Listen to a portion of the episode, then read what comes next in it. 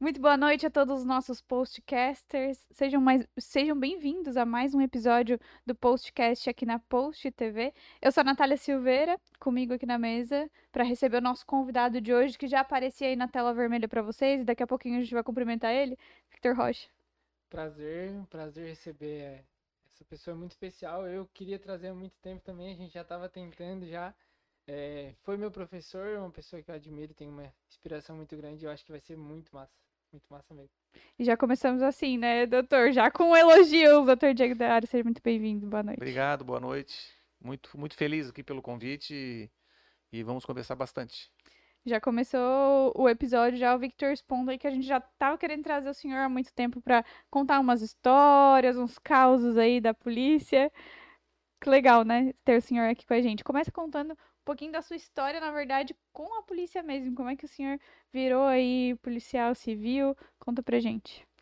Então, eu sou, eu sou de Florianópolis, é, nascido e criado lá.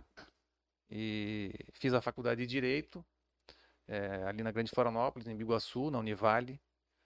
E, como todo bacharel em Direito, quer arranjar um lugar ao sol, né? Então... né, que é buscar é o seu espaço e que é muito concorrido, né? Isso já faz muito tempo, mas sempre foi concorrido. E, e o meu foco era o concurso público. Uhum. No primeiro momento, eu, eu, eu, me formei em 1999 e já passei na OAB, então eu já me tornei advogado, não somente bacharel. E comecei a advogar com um grupo de amigos e, paralelo a isso, comecei a estudar para concurso público. Então, o meu objetivo mesmo era adquirir uma estabilidade financeira. Uhum. Né? Diferente de, de, profissional liberal que pode ficar rico, pode ter um, um, grande sucesso, eu sabia que sendo servidor público eu ia ter uma vida estável, não ia ser rico, mas pelo menos ia ter uma segurança mês a mês. E, e meu estilo de vida sempre foi assim. Sempre muito seguro, capricorniano é assim, né? Meio pé no chão. Né? É verdade. Então, o meu estilo de vida era, era planejado. Então, eu fiz concursos, poucos concursos, assim, eu, eu, eu fiz para o concurso para magistratura, uh, eu cheguei até a, a prova de sentença, fiquei por pouco para a prova oral. Uh, fiquei chateado, naturalmente, né? Porque eu também uhum. tinha aquele objetivo de, de atingir né, uh, o sucesso naquele concurso, não deu. Em seguida, eu fiz o concurso para delegado de polícia, fui sendo aprovado nas etapas, eu e um, um, grande amigo da época, colega meu de faculdade, que também passou depois no concurso, é o delegado Rodrigo Schneider, que está em Florianópolis, já passou aqui pelo Sul. E, e, fomos passando nas etapas e a gente foi meio que não acreditando, ah, estamos passando, estamos passando fomos até a, a, a prova física e, enfim, acabamos sendo aprovados. Uhum. Mas, diferentemente do, de outros concursos, né, onde você é aprovado e depois vai lá tomar posse, a polícia, você ainda vai fazer a academia da polícia, uhum. né? Então, eu, digamos assim, eu não era, né, como tinhas me falado ali, filho de policiais ou conhecia a polícia e tinha aquela vocação, aquela vontade uhum. de ser uhum. policial. Eu estava objetivando ter uma estabilidade né? Claro, fazer o meu melhor dentro daquilo que eu, uhum. que eu havia ah, sido aprovado, mas é, não não tinha aquela, né, aquela vontade uhum. de ser delegado, ser policial civil. Enfim, fui para a academia de polícia e durante o período praticamente de internato, né, a gente só dormia fora, ficava das sete da manhã até às vezes 10 horas da noite em aula, em treinamento com arma, com entrada em residência, etc., né, simulações é, aquilo foi me. Eu fui me apaixonando por aquele ritmo, por, por aquilo que eu estava aprendendo e convivendo, escutando as histórias dos professores, Sim. dos policiais que estavam lá, mais experientes. Enfim, saí de lá apaixonado pela polícia e hoje eu sou, né, corre no meu sangue, né, a polícia civil. Então eu me transformei, digamos assim, diferente de outros que já vêm já transformados, né, e uhum. só são lapidados assim. Eu não, eu acabei na academia é, me apaixonando pela polícia. E daí, a partir daí eu, eu, eu vim, eu escolhi, daí como eu fiquei bem colocado na, na, na classificação da academia naquela época, a, uhum. escolha de vagas era de acordo com a classificação, eu fiquei em 11 primeiro lugar. A, a minha futura esposa, à época, a, a namorada, a noiva, que já era policial civil, trabalhava em Florianópolis, ela conversando com as amigas, ela perguntou para as amigas delas, tinha uma, uma, possibilidade de eu ir para ou para Joinville ou para Turvo. Uhum. É mais ou menos assim. E eu, como morador da capital, pensei, ah, Joinville, né, cidade maior, acostumado, né, acostumado com, com ritmo. Mas é diferente o ritmo do cidadão que mora em Florianópolis, do policial civil, Uhum. né? É, não que vá, vá fugir do trabalho, mas é um ritmo já desenfreado, né? E, e daí minha esposa conversou na época, né? Noiva, namorada, conversou com a, com a amiga e, e ela, não, vai para Turvo, minha, minha família de lá, a cidade é boa, a região é boa, e eu escolhi Turvo. E tá aí. E, foi graças a essa escolha que eu estou aqui hoje conversando com vocês. E a história continua, né? Que engraçado. Meu pai fez escola em Joinville. Ó, Olha só. policial em Joinville.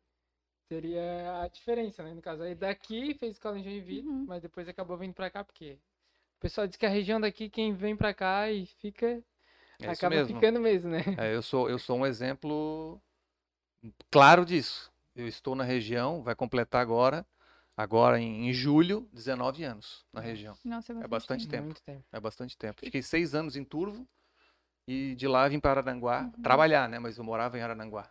Fiquei só oito meses morando sozinho. Depois que eu me casei, daí eu vim para para a cidade e, e desde então não saí mais daqui. Que legal. Demorou muito para o senhor se adaptar com a, a rotina de trabalho mesmo da Polícia Civil aqui na região, porque a gente sabe que a demanda é menor do que na capital, né? Logicamente, pela, pela proporção, pelo tamanho das cidades. Demorou para o senhor se acostumar com isso? É, eu acho que a vantagem de ter ido para Turva é que, com a demanda era menor, eh, dá mais tempo de entrar naquele ritmo, assim, você vai... Apesar, é é diferente, digamos assim, eu acho que quando já entra numa cidade grande, é, é obrigado já, em nas 24 horas, já entrar naquela, naquele pique, turbilhão, né? É, ali não, ali eu foi com calma, foi assim, porque não é uma cidade que dá tanta ocorrência, assim, Sim. Uhum. Mas o teu E- efetivo é menor também, é né? menor, lá é outra teria estrutura. uma estrutura um pouco maior também para poder desenvolver, né? É. O tem teria que fazer muito com pouco, digamos Isso, assim, sempre né? foi assim, exatamente. Era uma, é, mas era uma equipe pequena, mas muito competente. Até a- a- a- as, as histórias que, eu, que a gente estava conversando antes, que eu contava em sala de aula, dos, dos casos assim, emblemáticos de investigação que nós fizemos, as mais interessantes foram em Turvo. Nossa. Porque é, é, era cirurgia geral, né? Então, Uhum. quando você vai para uma cidade maior, é, existem mais delegacias, então existe mais especializações. Então, Uhum. é, quando eu vim para Arananguá, eu fiquei numa unidade que era específica para tais casos. Né? Então, já tinha aqueles, o outro delegado que cuidava da parte de homicídios, de tráfico de drogas, não, lá em Turbo era tudo. Uhum. Pegava tudo, desde violência doméstica, passando por homicídio, furto, estelionato, crimes pequenos, então era tudo. Então, mesmo sendo pequena, acontece Uhum. né? E, e Turvo era na época era era Meleiro fazia parte, então era Turvo, Meleiro, Morro Grande, Ermo, Uhum. Timbé do Sul e Nossa. Jacinto Machado, tudo fazia parte. Então sempre dava uma Uhum. ocorrência ou outra, sempre às vezes alguma mais grave ou não. E eu a partir dali eu era obrigado a me me dedicar, né? Uhum. Precisava do auxílio aí de outro, outras delegacias aqui da região ou já era suficiente o efetivo para cumprir a demanda? Não, assim, quando, dependendo da situação, a gente precisa, a gente solicitava apoio, principalmente de Araranguá, né? Uhum. Aranaguá sempre foi a cidade maior, né, com mais efetivo, com a, com a divisão de investigação criminal, as delegacias com mais policiais. Fazia o contato com os colegas, prontamente eles já disponibilizavam e a gente Uhum. se juntava, Sombrio, Santa Rosa, quando fosse necessário, a gente sempre solicitava apoio. E é assim até hoje, né? Quando a gente vai fazer uma grande operação, a gente sabe que só a delegacia não é suficiente. A Uhum. investigação é grande, mas a equipe para cumprir é pequena. E a gente se junta e faz as operações. A Polícia Federal também é assim, né? Eles também não têm o efetivo eh, ideal como, né, Uhum. como gostariam. E se juntam, né? Formam um grupo grande e fazem as operações. Mas quer fazer pergunta? Como é que é, tem até algum, algumas da, das histórias que o senhor contou, eu vi que teve muita ajuda de, digamos assim, da, do Rio Grande do Sul, teve esse apoio. Como é que funciona isso, assim? Porque a gente sabe que tem a jurisdição, né? Hum, ah, vocês não podem atuar é, totalmente no Rio Grande do Sul, tem toda uma divisão. Como é que funciona isso? Então, é, é, hoje a, a burocracia até é menor, hoje não exige já até um, ah, um provimento, uma, né, no sentido que não há mais necessidade, por exemplo, de, de- de- se pegar o da- do, cumprir um mandado de Araranguá, no Rio Grande do Sul, não há mais necessidade do, do ok do juiz de lá, né? Porque basta a decisão do judicial do juiz daqui para você cumprir Uhum. na- no destino, né? Antigamente já existia muito mais burocracia, mas sempre houve parceria, principalmente nos nossos estados vizinhos. A gente fala mais para o Rio Grande do Sul, né? Porque a gente está longe do Paraná. E lá, quem está lá em Joinville, não tenho dúvida que também tem essa sincronia. Sim. Então, os colegas daqui têm contatos né, com delegados, com policiais civis, com agentes, etc., dos mais diversos locais lá, e a gente troca figurinha, digamos assim. O foco é o mesmo, né? Foco- Segurança ho- pública, ho- né? Hoje é até mais fácil, né? Hoje facilmente se consegue o WhatsApp do, do, do delegado regional de, de determinada região do Rio Grande do Sul, já faz o contato com ele, se identifica, já passa as informações. Na época não, não era bem assim, né? Uhum. Era, era telefone fixo, o celular mal e mal funcionava, então assim, houve bastante evolução nesse aspecto, né? Mas mesmo assim a gente tinha apoio e quando necessário ligava, a gente se ajudava e sempre foi assim, foi, nunca tivemos problemas quanto a isso. Isso é legal, né? Porque a gente vê em filme que quando. Muita coisa de filme, né? Mas o criminoso atravessa a fronteira, acabou. Não, não, o não, não, não, aqui não, não. E não é fronteira ainda, né? Não, não, não tá indo lá para Não tá o Uruguai, né? é. Então se tá, vai para o Rio Grande do A Sul, a gente vai é. atrás. Divisa, né? Tem que ir, É né? só divisa, né? A gente vai atrás igual, não. Vai atrás e vai fazendo contato com a turma do Rio Grande do Sul, né? É, tem, tem algumas histórias. assim. O delegado falava sobre eh, essa união entre as polícias, né, e sobre essa parceria que existe para um bem comum.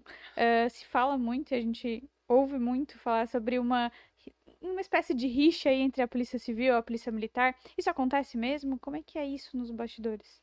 Não, é, em alguns locais existe. Eu acredito que vai de, de local para local. Uhum, né? É, Não, não só entre as duas instituições, mas outras instituições também ligadas à segurança pode Sim. haver, dependendo da situação. Tem Guarda Municipal, por exemplo. É, falando por mim aqui, eu sempre tive um excelente relacionamento com a Polícia Militar, desde quando eu fui para Turvo, que é uma cidade pequena. Então aí que não só eu solicitava às vezes o apoio do pessoal de Aranaguá, mas quando não dava tempo ou, ou quando era mesmo, mesmo uma situação local ali, uhum, a gente fazia as operações junto com a Polícia Militar. E sempre foram solícitos, principalmente nas cidades menores, né, Uhum. eh, onde há uma aproximação maior das instituições. né. Então, eh, em Jacinto Machado, por exemplo, elas ficam no mesmo prédio, né, uhum. Polícia Civil e Polícia Militar, então estão diariamente se falando. Né? Então, é natural criar esse vínculo, essa parceria. Turvo nem tanto, né, da questão física, mas a gente tinha contato direto. É, em Araranguá, agora eu como delegado regional, eu sempre tive essa postura de aproximação, de respeito ao trabalho de cada instituição. Eu acredito que cada uma deva respeitar a função Sim, constitucional de cada um. Uhum. Não se atravessar, citou antes o né? artigo 144 É. e é exatamente isso, né? Cada um tem a sua função. E elas trabalhando em apoio, elas dão muito certo, né? Com e certeza. acontece, Mas então dá não- para trabalhar Não junto. tem por que ter uma. Eu entendo que dá, é a minha opinião. Há quem divirja, mas eu entendo que sim. Sim. O, o, o exemplo era Aranguá, né? E não só com a minha postura sempre de parceria com os comandos que por aqui passaram. Eu acho que desde que eu estou aqui já passaram três ou quatro comandantes que já foram Uhum. promovendo e a gente sempre teve uma ótima parceria. E a DIC faz ótimos trabalhos em parceria com a Polícia Militar e os exemplos estão aí, as prisões, os resultados, né? Há uma troca de informações, então quando precisa não não tem aquela situação de ah, o ego, não, não. Vamos lá, vamos junto, vamos, vamos junta 10, 20 ali e vamos cumprir com a finalidade de dar a resposta. Depois sai lá o resultado. Polícia Civil e Polícia Militar resolveram, né, aquela situação. Então eu acho que havendo esse respeito, sabendo o momento certo, eu acho que sempre dá certo. Uhum. É. Até porque ho- hoje também tem outras polícias aí, né? Tem a polícia eh, criminal, é isso, né? Que Polícia é científica, científica, isso. É, o Polícia IGP penal. Penal, é recente, né? O isso. IGP, é, né? é o mais polícia novo. penal, É o que mais eram novo. os agentes Isso, penais tornaram particular- polícia, né? Exato. Então, é, é, existe essa necessidade também, né, delegado, dessa parceria entre essas polícias para que Temos também um ótima, trabalho. ótimos contatos com a Polícia Penal, porque eles também detêm muitas informações importantes, afinal, eles que custodiam os presos, então dali saem informações Uhum. importantes. Eles também trocam informações com, a- com as nossas equipes. Então, veja, é importante essa ligação. Não adianta cada um trabalhar no seu quadrado, porque senão vai ficar perdido. Uhum. Acho que não é um momento de ter ego maior um que o outro, né? É um momento de. É que não faz sentido, porque o foco é a segurança pública, é trazer o bem-estar à sociedade. E daí ter essa separação só vai prejudicar, né? Não faz. Claro, com certeza. Delegado, o senhor falava sobre o curso de direito, que antes, né, de prestar os concursos, cursou direito. Conta um pouquinho pra gente sobre essa experiência, a sua experiência enquanto aluno, É, porque agora, né, mais recentemente o senhor foi professor também de universidade, mas a sua experiência como aluno, o que, que o senhor mais gostava na faculdade, mais se identificava, Eu vou, gostava eu, de... eu vou de até fazer. antecipar um pouquinho, então, já que o papo é bem informal, né? Sim. a da minha história até do ensino médio, digamos Uhum. assim. É, eu até brinco em casa com a minha filha, assim, porque ela é, ela é uma, uma aluna, a minha opinião, porque não, não sou, sou suspeito como pai falar, né? Mas é uma aluna, ótima aluna, é, dedicada, assim, focada, compenetrada, e, e ao mesmo tempo ela também tem a sua, o seu lazer. Uhum. É, eu, como aluno do ensino médio, eu, digamos assim, que eu não era aquele exemplo de aluno, assim. Não era aquele também aluno, aquele que estava indo para coordenação, né? Sempre com puxão de orelha, né? Mas eu não era muito dedicado, assim. Nunca rodei, sempre passava, na época a gente pegava recuperação, tal. E algumas vezes passava direto.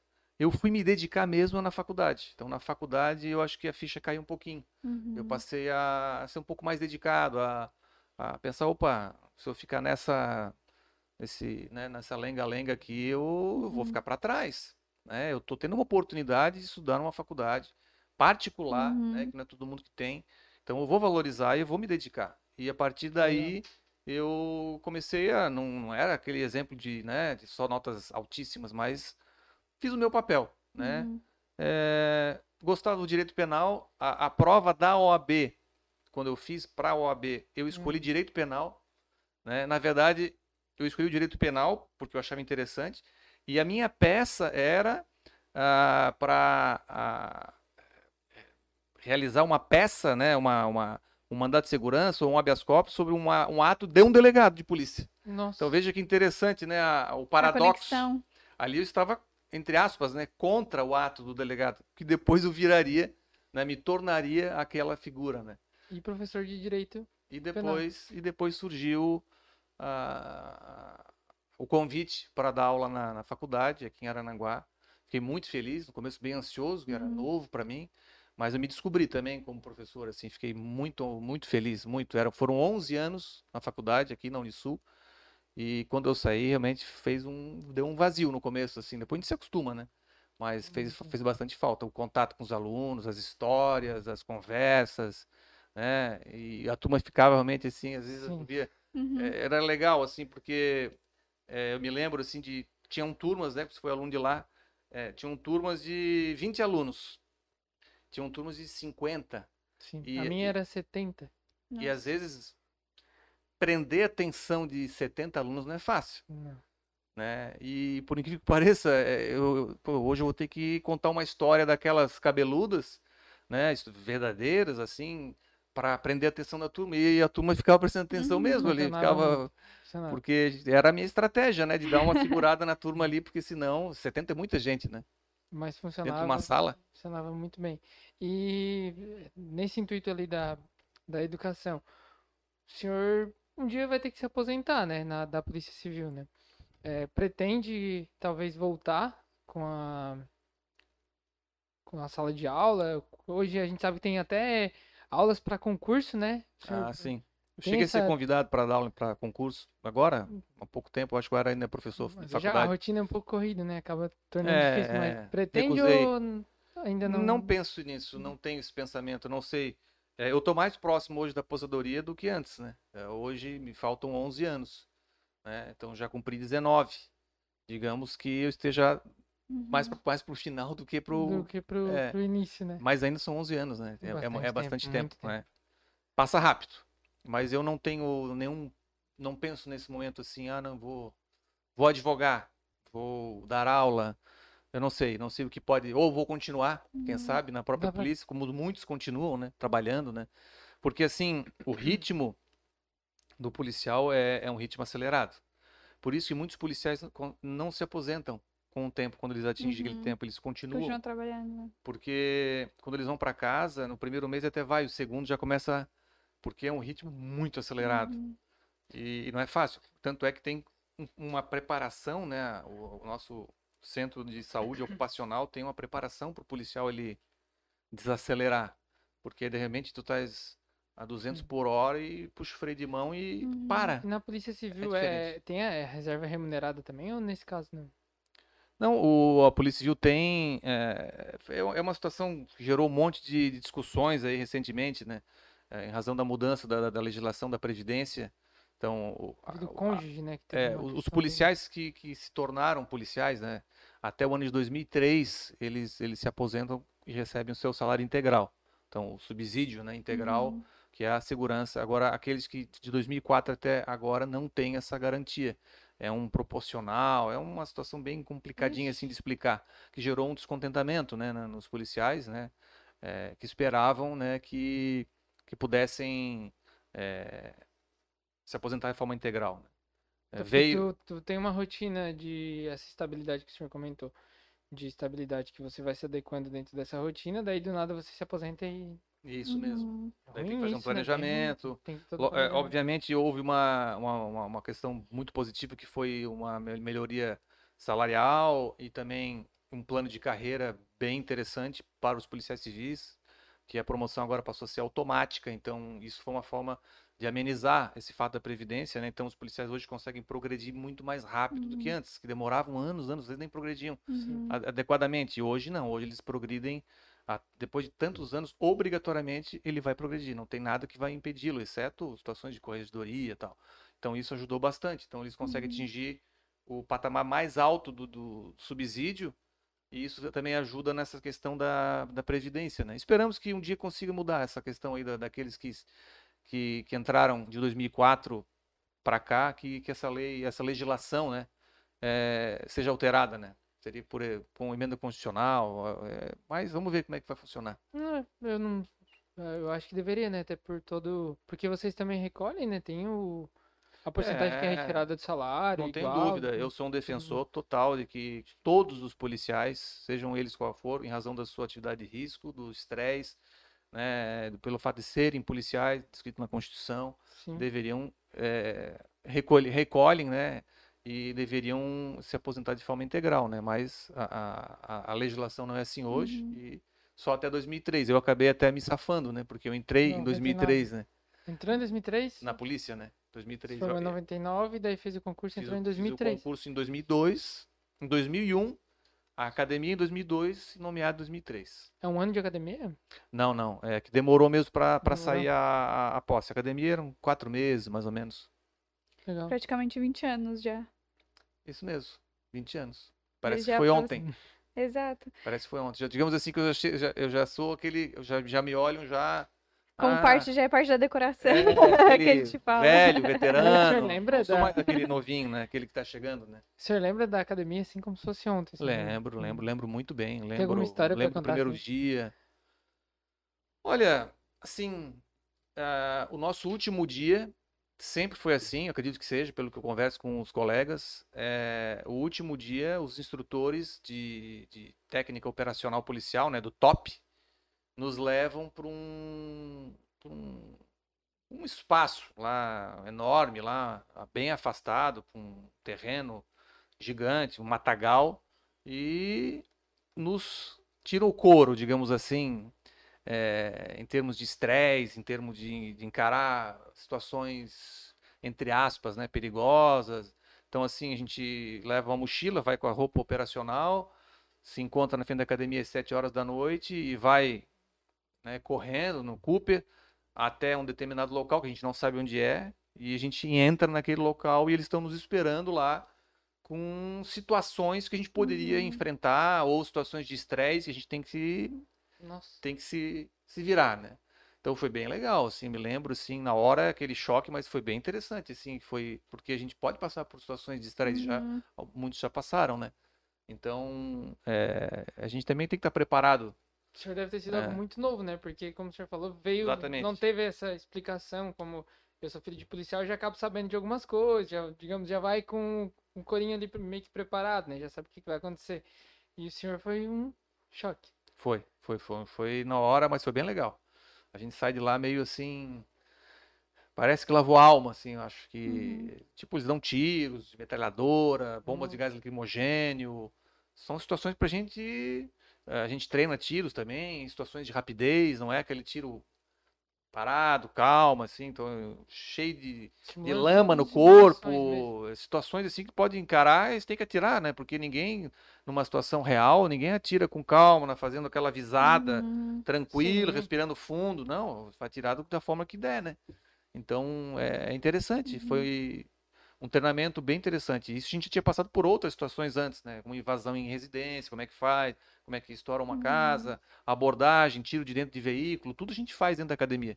É uma academia que eu tenho bastante felicidade de dizer que ela é exemplo assim de competência, sabe? A Cadepol, ela cada vez tem melhorado, sabe? Tanto é que ela dá cursos para outras instituições, né? A própria Guarda Municipal, recentemente, não, não me recordo qual era o, o município, estava fazendo curso lá na, na academia, sendo treinados por nossos instrutores. Eu vi que tem alguns instrutores da, da Cadepol de, de Santa Catarina que dão cursos em outros estados, assim, né? Sim, Da- sim, Pela sim. qualificação que eles Isso têm, mesmo, né? isso mesmo. E o isso senhor não mesmo. tem vontade de ser um instrutor da Não, não, Cadepol? eu não, não- não- digamos assim que eu não- nunca fui aquele destaque nessa, nessa, nessas questões aí operacionais, sempre foi necessário, lógico que eu fui, encaro, não tenho receio, porque faz parte da profissão. Nunca tive receio de encarar. Já encarei situações bem complicadas que já contei para vocês aí lá em aula, e mas faz parte, né? É, já tive até mais medo de avião do que entrar num local crítico, assim, né, policial. Mas hoje o, o do avião está superado, já, já venci essa, esse Não- problema. Não gostava muito de avião. Adorava, só que não sei o que aconteceu. De repente, eu acho que o estresse profissional desencadeou uma síndrome de pânico de viajar de avião. E eu acabei me tratando e hoje não tenho medo algum, pelo contrário, até durmo na turbulência. Então, Nossa. foi uma superação, Uhum. assim, claro que com ajuda, mas eu me, me ajudei muito. E um dos segredos, para mim, foi eh, seguir canais eh, não de desastres, pelo contrário, canais de, no YouTube de que falam sobre a estrutura, como funciona o avião. Ah, eh, então eu comecei a entender Desconstruindo isso. isso, a entender a segurança, a do, segurança, do o veículo. quanto seguro é, Do- o veículo. é, os barulhos estranhos que a gente escuta no avião, por exemplo, não, tem um porquê, não é que tá, vai cair ou que Uhum. está quebrando alguma coisa. Então eu fui entendendo aquilo e me ajudou a ter confiança, né? Então Uhum. muitas vezes eu decolava e escutava um barulho de serra, não, eu sei Uhum. que é a turbina que está numa velocidade tão, tão, tão forte, tão alta que é assim mesmo o barulho que dá. Então, Uhum. ah, tá, não é mais aquele barulho que eu achava que ia estourar tudo, não, não. Tudo, tudo faz parte da mente, né? Uhum. E na, na academia, eh, é trabalhado também a questão da frieza, em conseguir lidar em certas situações com, com frieza mesmo, né? Sem colocar sentimentos, porque no fim todos eh, policiais também são, são Ser humanos, tem, o- humanos, é. tem o coração ali, né, É doutor? verdade. Eles nos testam, nos testam situações. É, é normal, eu acho que faz parte. O, o- instrutor ele também tem que ser duro. Uhum. Ele não pode ser chegar ali, ai, coitado, não, vem cá. Não, ele tem que ser firme, ele tem que Sim. te cobrar.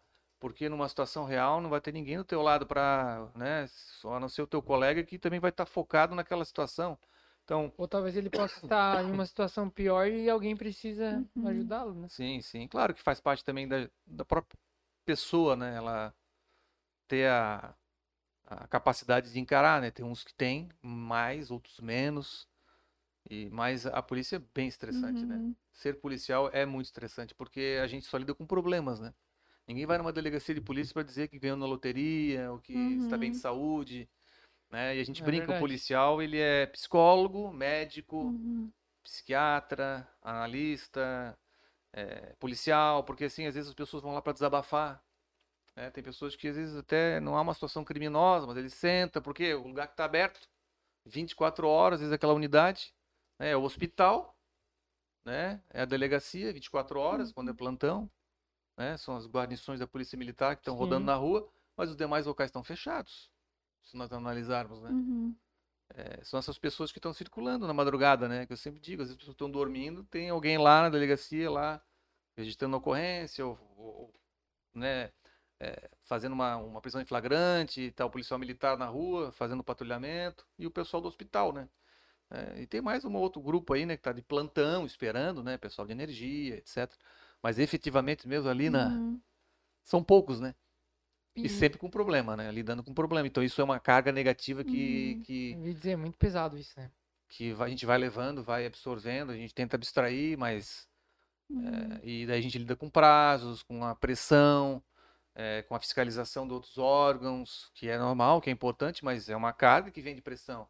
Com a comunidade, com a sociedade cobrando, com a imprensa, né? Isso tudo faz parte, mas é uma carga que vem e vai para o nosso ombro, né? Principalmente o cargo de, de delegado, né? Porque é, é muito, ah, porque ganha mais, ou porque é mais, mas a responsabilidade é muito maior, né? É, muito eu- grande. Né? Eu, eu, quem me conhece sabe que eu, eu não, não tenho essa, eu não tenho a soberba pelo fato de ser o chefe daquele grupo, etc. Eu nunca fui assim. Sempre tratei a minha Uhum. equipe de uma forma bem igualitária e respeitosa. E sempre vou tratar todos assim. Mas quando você assina aquele documento, é o teu nome que está indo. Uhum, Se tiver errado, vai estourar para aquele cara que assinou uhum. para aquela pessoa que assinou. Ah, não, mas é o outro estava junto. Não, não, importantíssimo trabalho, claro, sem ele. Mas o fato de assinar gera o estresse, a pressão. Uhum. Vixe, e agora? Fiz certo?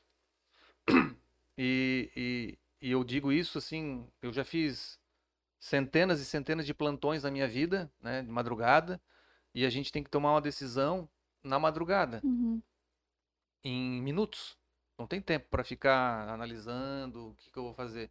Chega uma condução da Polícia Militar, por exemplo, com um cidadão X e, e ele é acusado de estupro, e, mas não tem testemunhas. E disseram que sabe que foi ele, ele tem um- uma ficha enorme de, de crimes sexuais, por exemplo. Sim. E daí tem a cobrança. Não, tem que prender, tem que prender, tem que. Não, pera lá, mas a justiça não é assim que funciona. Infelizmente não é assim. Se pudesse, se tivesse uma bola de cristal, mas não é, e existe, existe mal interpretado, porque tem que tomar uma decisão, às vezes tirar aquele cidadão de circulação ou não. Uhum. né? E aí, vai soltar ou não vai soltar? Não, mas eu sei que foi ele, mas eu não tenho provas que foi ele naquele momento, uma testemunha, um laudo, um documento, uma confissão, algo que faça o link. Aquilo possa prejudicar todo um, um inquérito, tudo aquilo. E daí eu tenho que tomar vir, essa decisão ali, naquela hora, às duas Uhum. horas da manhã. Ou Às três, ou quatro, ou cinco. batendo. Depois de ter atendido um monte de ocorrências, Nossa. suponhamos, né? Sim. Daí vem mais essa. E agora? E o estresse, e aquele estresse que vem? Eu vou assinar. Eu vou dizer que não vou fazer o flagrante, porque não tem elementos, e vou assinar. Tem que relaxar. carimbar. ali. Não, eu não vou fazer o flagrante. Daí vem a crítica. Não, Uhum. soltaram, culpa, não sei o que, ninguém faz nada. Não é bem assim. É bem difícil tomar essa decisão. É só quem está naquele momento ali sabe da dificuldade. E a vontade, é claro, às vezes dá a resposta. Mas a gente tem um ditado que vale até hoje. É melhor um inquérito bem feito do que um flagrante mal feito. Fazer um flagrante só por fazer, Uhum. para dizer, não, tá preso. O juiz em 24 horas solta. E adiantou? Não, não. O cidadão vai ser solto, fundamentadamente. Nós vamos fazer a investigação. Uhum. Se for ele, nós vamos chegar nele com provas robustas. Lá na frente ele vai ser preso. Daí vale mais a pena. Mas é difícil. Eu compreendo, às vezes, a pra- vítima entender. Pra sociedade, né, que não, não, não tá lá dentro, não tem noção Os nenhuma. familiares. A nossa legislação tem que ser entendida, muitas vezes a população não conhece. Já fomos criticados muitas vezes, ah, foi solto, mas não é. Não foi preso em flagrante. Preso em flagrante tem que ser flagrado no ato, ou logo Uhum. em seguida. Aquela história de 24 horas não existe, é uma invenção. Né? Ah, não, até 24 horas pode prender, não é assim. Uhum. né? Então, se passaram umas horas e ninguém perseguiu, o cidadão foi encontrado, ele não vai poder ser preso. Uhum. Culpa do delegado, culpa da justiça não é, é a lei. Então que mude as leis. Né? O cidadão que está indignado, vamos pressionar o seu deputado para mudar. Agora não dá para botar a culpa na gente, né? Naquele que está aplicando a lei, né? E a gente é incompreendido. Uhum. É difícil. E o senhor acha que, claro, todo mundo deveria, né, pegar a lei, conhecer, né, mas a gente sabe que até como estudante de direito mesmo, eles não conhecem a lei, estudando, se, a- Uhum. se aprofundando ali, não conhece. E quem dirá, digamos assim, um cidadão mais comum, que às vezes não, não tem nenhuma faculdade, nada, e, e vai ter esse pensamento. Você acha que existe alguma maneira de trazer essa conscientização para para essa determinada população? Ou não, eles é que devem procurar, eles é que devem querer conhecer. Eu ficava muito feliz quando na faculdade eu explicava, às vezes não fazia nem pela não fazia parte da grade curricular os- a prisão em flagrante, mas eu fazia questão de explicar para os alunos, nem que outro professor um dia comentasse, mas para aqueles alunos ainda na fase inicial entendesse o que que é a prisão em flagrante, até para compreender o trabalho do delegado Uhum. Sim. quando ele decide a situação em flagrante ou não. É, E aí, eu ficaria muito feliz se tivesse esse espaço para passar para a sociedade. É, uma vez, eu, eu confesso que eu fiquei chateado, assim, é, às vezes a gente é criticado, né, pelo nosso trabalho. Ah, não, porque a polícia não faz nada, não sei o quê. Pô, a gente faz um monte de coisa, a gente trabalha. Ninguém queria querendo fazer propaganda, mas a gente faz bastante. Sim. Um pouco. E só que a gente precisa da contribuição de todos, né?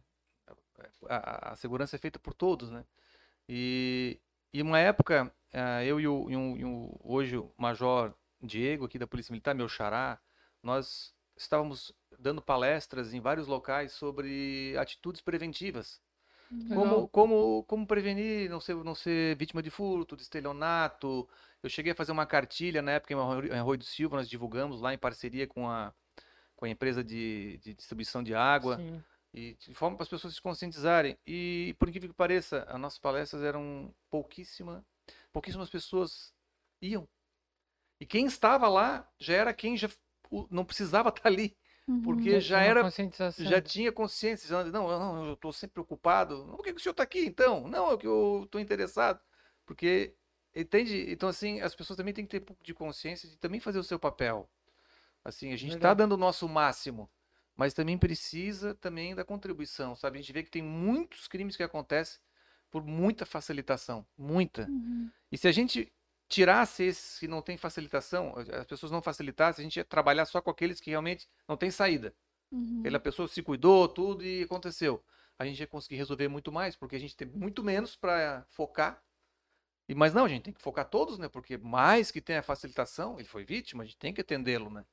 Mas poderia ter tomado cuidado, desde aquela bolsa no carro, né? Ah, vou pegar o filho rapidinho, deixa aquela bolsa enorme aberta, carteira, barra de ouro ali, tudo. Facilita, né?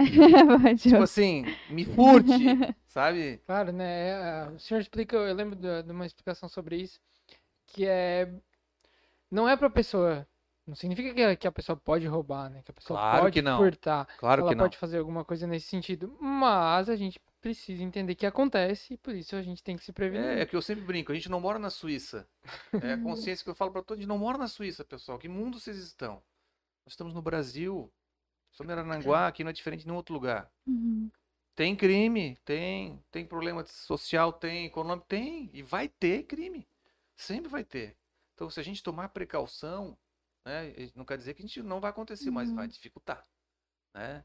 Então, é- eram dicas assim básicas que a gente passava nessas palestras, mas eram muito interessantes, Uhum. muito mesmo, muito relevantes. E por incrível que pareça, às vezes óbvias, mas não eram praticadas por muita gente. Uhum. né? Eram dicas até simples de, de andar na rua, por exemplo, é, e se você vai perceber que aquela pessoa vai te assaltar, olhe, encare ela. né? Veja, não encarar há muito tempo, né, com o Uhum. objetivo de, de às vezes gerar um mal-estar, mas é, olhe e, e note, passe para ela que ela está sendo notada por você, ou seja, você não é uma pessoa distraída, você está Uhum. reparando o rosto dela, ela vai se sentir Amedron- Amedrontada. é, ela vai se É. desconfortável.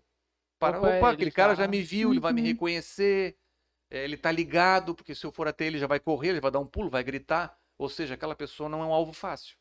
Então, assim, eram dicas assim. Até para as pessoas, para as mulheres, para as idosas que Uhum. estavam caminhando. Pô, não ande com a carteira na mão, não, não ande com o celular distraído, né? Eu às vezes estou com o celular, mas assim. É, Já olhando ao redor. já é coisa de polícia, já é né? polícia, é natural. aquela- Eu tô com o celularzinho olhando, mexendo aqui, mas é natural. Eu, dou uma olhadinha pro lado, não tem ninguém ao redor, uma olhadinha. Sim, é, às vezes não é paranoia, mas é coisa de policial. Uhum. Mas eram dicas assim, simples, mas que ajudavam demais na, na- na postura Uhum. da- das pessoas. Se, se tivesse outra oportunidade, eu faria com o maior prazer. Assim, até espero que a gente possa continuar com essas palestras no outro dia, que Uhum. haja mais engajamento, mais, mais, como é que é, É, mais pessoas assistindo, né? Uhum. É, Nós falávamos aqui é, no último episódio, inclusive, que é, é, agora tem essa força-tarefa aí da, da polícia junto com é, algumas entidades aqui de Araranguá, justamente para lidar com essa questão da prevenção em relação aos moradores de rua, né, que aumentou muito Sim. nessa área central. Verdade. E a gente conseguiu perceber já que nessa primeira semana, uma semana e meia, eu acredito que tá rolando essa força-tarefa, já diminuiu o número de moradores, assim, gente- no último episódio né? Exato. A gente passava aqui pela área central, encontrava aí, a gente- a gente tava contando 12 pessoas, 12 moradores de rua só na, na parte da noite, assim. E aí, justamente aqui. né? Exato, era abordado a cada dois passos que tu Sim. dava, alguém te abordava, né? E aí agora, hoje eu encontrei um só. Então, É interessante já, já começa a porque perceber a ainda mudança, é uma né? cidade, entre aspas, pequena. Lógico que ela já tem um porte médio, 70 mil habitantes, Sim. mas ainda dá para fazer muita coisa. Uhum. E quando há essa, esse engajamento de todos, né? Vamos pegar a Polícia Civil, vamos pegar a Polícia Uhum. Militar, vamos trabalhar junto? Claro, nós somos, somos parceiríssimos. Claro. Né? Mas daí vamos pegar o quem? Mais aquele órgão, mais não sei o que, mais associação de Uhum. bairro, mais... vamos nos juntar e vamos buscar lá a Secretaria X. né?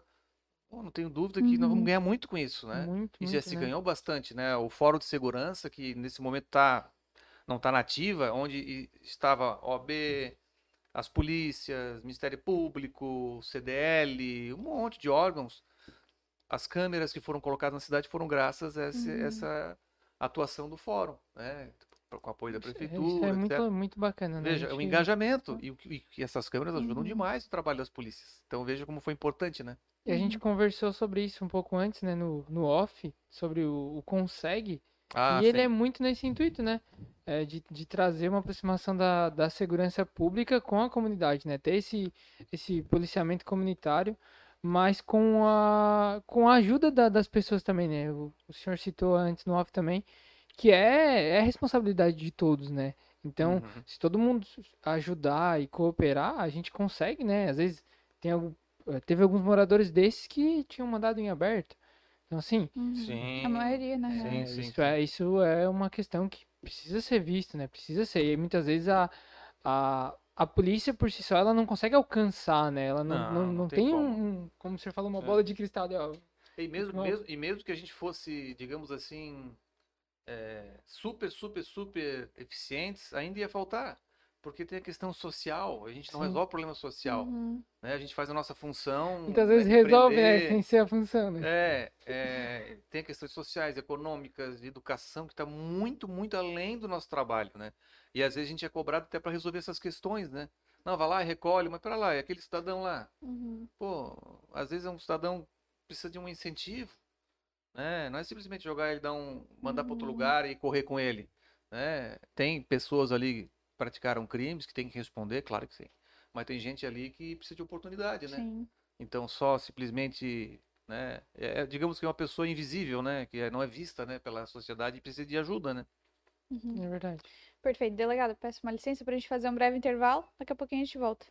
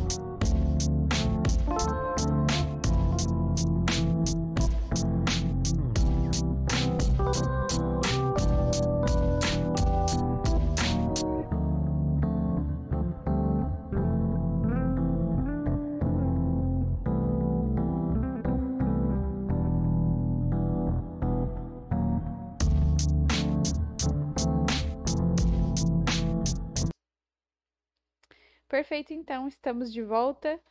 Postcast, mais um episódio. Hoje a gente recebe o delegado regional Diego Dearo, que é um prazer estar aqui conversando, batendo um papo, um papo bem formal, né, doutor? Nunca tinha ah, conversado assim, dessa forma com a Olha, imprensa. faz muito tempo, faz muito tempo mesmo que eu tive uma conversa assim, mas olha, já nem me lembro, faz de tanto tempo assim. E fico feliz assim de debater É diversos legal isso, né? assuntos, um, não mostra ficar só que contando um assunto específico, né? Aham. o delegado também é ser humano, né? É, Claro. Tem que conhecer o, o lado humano, né, das pessoas. E, e delegado, na, na primeira, no nosso primeiro bloco aí, o senhor falava sobre eh, essa pressão, né, que é causada eh, na polícia, e aí citou a imprensa. E eu queria saber, em relação a isso, eh, a imprensa por vezes atrapalha numa investigação, uma forma, a forma com que é divulgado, talvez uma notícia pode acarretar uma decisão diferente também na hora de efetuar ali uh, alguma informação no inquérito. Atrapalha em alguns momentos, ou a, ou a imprensa, pelo menos aqui a nossa local, Sim. mais ajuda que atrapalha, digamos Não, assim. Não, não, acredito que não. A nossa local aqui é. Acho que sabe entender o momento. Uhum, De modo geral, entendem. Outras não, querem já informações assim que precisam, né, para divulgar, mas é, existem informações que são às vezes muito sensíveis e que acabam sendo mal compreendidas é, e se repassadas é, podem gerar um prejuízo enorme para a investigação. uhum, E, e hoje ainda a legislação também, com questão da, da lei de abuso de autoridade, ela veda também uma série de informações agora que antes eram passadas e não podem mais, né? Com até a própria figura do, do investigado ali, do preso, nome. etc., nome. Há quem é contrário a isso, quem não é, mas não interessa, a gente tem que cumprir a lei, né? Então nem entro no mérito disso. É, mas de modo geral, não. De modo geral, o pessoal tem bastante Uhum. compreensão, assim, do trabalho.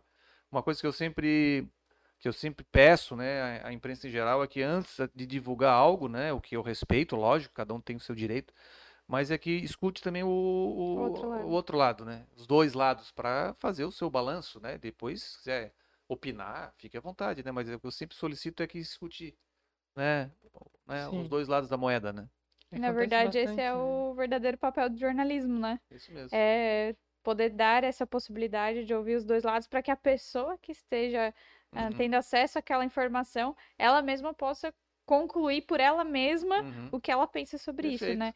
E, doutor, eh, falando sobre eh, essa questão dos nomes, é sempre dos nomes, as fotos do, dos indivíduos, eh, dos meliantes, como a gente sempre brinca aqui no, no programa, é sempre um debate, né, em relação a isso. Eu vejo, tiro isso pela, pelas, pelas postagens que a gente faz no Instagram, no Facebook.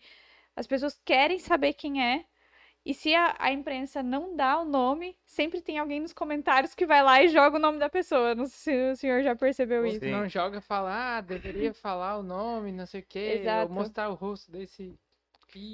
Sim, sim, é... mas hoje a legislação não permite. A legislação ela proíbe sob a alegação de que o Uhum. cidadão, a questão da presunção da inocência, né? Que até trânsito em julgado da, da, da sentença Sim. condenatória, ele é inocente. Então divulgar a figura da pessoa é, haveria prejuízo para ela. Suponhamos, né, que ele, aquele cidadão depois seja absolvido, ele já ficou com o rosto dele circulando lá durante um tempão na imprensa. Então essa, esse é o argumento principal, né? para alguns, pra algumas situações ajuda, para outros Uhum. atrapalha. Então acho que foi, acho que eles nivelaram nesse aspecto, né? E a gente segue assim e o trabalho continua. Não, Falta de, não por isso. de preservação da vítima também, né? Porque muitas Claro, vezes né? a... Principalmente crimes sexuais, né? É, né? Uhum. Acaba Violência doméstica, né? falando lá quem é o fulano, ah, ah, já sei quem é, é o tal que aconteceu com o tal, e acaba descobrindo quem é a vítima, né? Que é a, que é a Uhum. vítima da situação e tem Não, que ser não, tem que tomar preservada, muito né? cuidado, muito cuidado mesmo. Uhum. É, Esse, essas situações mesmo não tem nem o que nem comentar, né? Menores também, adolescentes, isso Sim. já é uma vedação Uhum. já anterior, né? Que não podia divulgar. Uhum.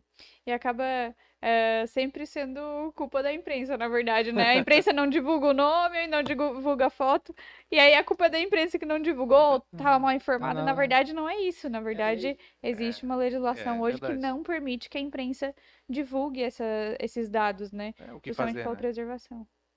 E às Mais vezes. uma vez, é, tanto a segurança pública quanto a, a imprensa, né? Eu que, que, que não, não- ainda não faço parte de, de nenhuma das duas, é, entra no mesmo debate que a gente teve, né? A falta de informação, porque se as pessoas tivessem essa informação, também não iria julgar a segurança pública nem julgar a imprensa, né? Ele entender, não, é, tem uma lei lá que, que proíbe. Uhum. É, até pode se criticar a lei, né? É. Mas ela deve ser cumprida, né? Pode ser até dizer, ah, pô, eu não concordo Uhum. e tal, mas eu cumpro. Faz parte, né? A gente tem que cumprir, Uhum. não é nem tudo a gente concorda, né? Sim. Mas a gente tem que cumprir. É, isso é básico, né? Uhum. A lei tem que ser cumprida, né? E o senhor costuma dar suas opiniões aí sobre, sobre essas situações? Quando, quando o senhor se depara com uma situação como essa, por exemplo, ah, não concordo, tem que botar o nome da, do cara lá mesmo. Assim, ó, é, Esse depois, de, depois de quase fez um 20 monte de anos coisa. de profissão, a gente, é, digamos assim, a experiência traz o, o amadurecimento. Você, é, vou cumprir a legislação, vou cumprir, não é, não é se acomodar. Uhum. É, mas é a lei, então assim, eu vou cumprir. É, muitas vezes desiludido porque não deu certo uma investigação, ou não foi possível fazer a prisão em flagrante daquela, daquela pessoa. Mas e agora, né? É fundamentar e ir para frente, entendeu? Assim, eu acho que no começo a gente também, no, no começo da profissão, a gente fica muito abafado e, e revoltado, às vezes, com algumas situações, mas eu sempre fui bem comedido, bem Uhum. tranquilo quanto a essas coisas. Então eu não sou aquela pessoa que polêmica que fica falando por aí. Eu sou bem tranquilo quanto a isso. Não sou de ficar externando muito as minhas opiniões. Uhum. Depois pode ser mal, mal interpretadas, polêmico. entende? Sim. E hoje em dia é muito fácil, né? Falar alguma coisa e para distorcer. e- Uhum. Cancelamento que É, então eu falam. prefiro falar para um grupo bem fechado, Uhum. de pessoas que eu confio. E olhe lá, né? Então, é em casa difícil, mesmo, né? com a família, a gente Uhum. externa daí as nossas resignações, mas fica por ali. Porque, claro que opiniões importantes, mas é que tem, a gente tem que tomar cuidado, porque eu também estou numa uma função que eu devo ser imparcial. Então, questões ideológicas, Uhum. pensamentos sobre determinadas situações, a gente tem que tomar muito cuidado para não ser mal interpretado e porque quem eh, estiver na minha frente, seja qualquer pessoa, eu vou tratar igual, né, independentemente de quem ela seja, né? Então, é, por isso a gente tem que tomar cuidado na função que a gente exerce ficar emitindo muitas opiniões assim, até opiniões que eu tenho, claro que eu tenho, mas Uhum. eu tenho que guardar para mim e mesmo assim, a- a- muitas vezes discordando daquela situação, mas eu respeito, eu vou Uhum. tratar como como diz a lei, não como eu acho que tem que ser, né? Até falando nessa questão da, da preservação da sua imagem, inclusive o senhor não tem Instagram, né?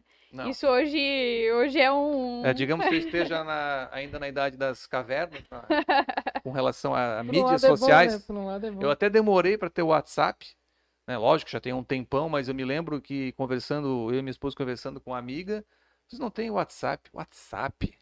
que É, não, WhatsApp. já tá aí um ano já. Ah, Não, tá, instalamos. Eu hoje, claro, já sou craque, né? Disso aí, Uhum. óbvio, né? Quem não é, né? Mas deve ter, tem umas pessoas que não têm ainda, né? Mas o Instagram não é por questão de. É, é uma questão minha, pessoal. Uhum. É, eu não tenho interesse, assim, de, de ter, assim, há quem defenda, pô, Uhum. para rever amigos, para divulgar. Eu sou muito comedido, muito discreto, então, assim, Uhum. é, eu prefiro não ter, assim, eu acho que só o da polícia ali, o, o da, o da- família ali, mas, assim, Legal. também não olho. É uma questão de postura, né? Uhum. É, preferi não ter e... Mas tem o meu WhatsApp. Mas isso, essa escolha, ela tem a ver com, com a a preservação profissão? da profissão? Ou ela foi uma opção sua enquanto que tem um pessoa pouco ah, não tem um gosto a muito de ver- compartilhar a minha Então, vida. é, eu acho que os dois. Eu acho que a profissão e compartilhar. Tem colegas que têm, né? Que Uhum. divulgam, etc. Sim, É, vai até o deles, caso né? do, Mas não é do meu feitio, não tenho esse estilo, sabe? De- de também de divulgar. Respeito quem, assim, gosta, né? For pra divulgar, Uhum. divulgaria na página oficial.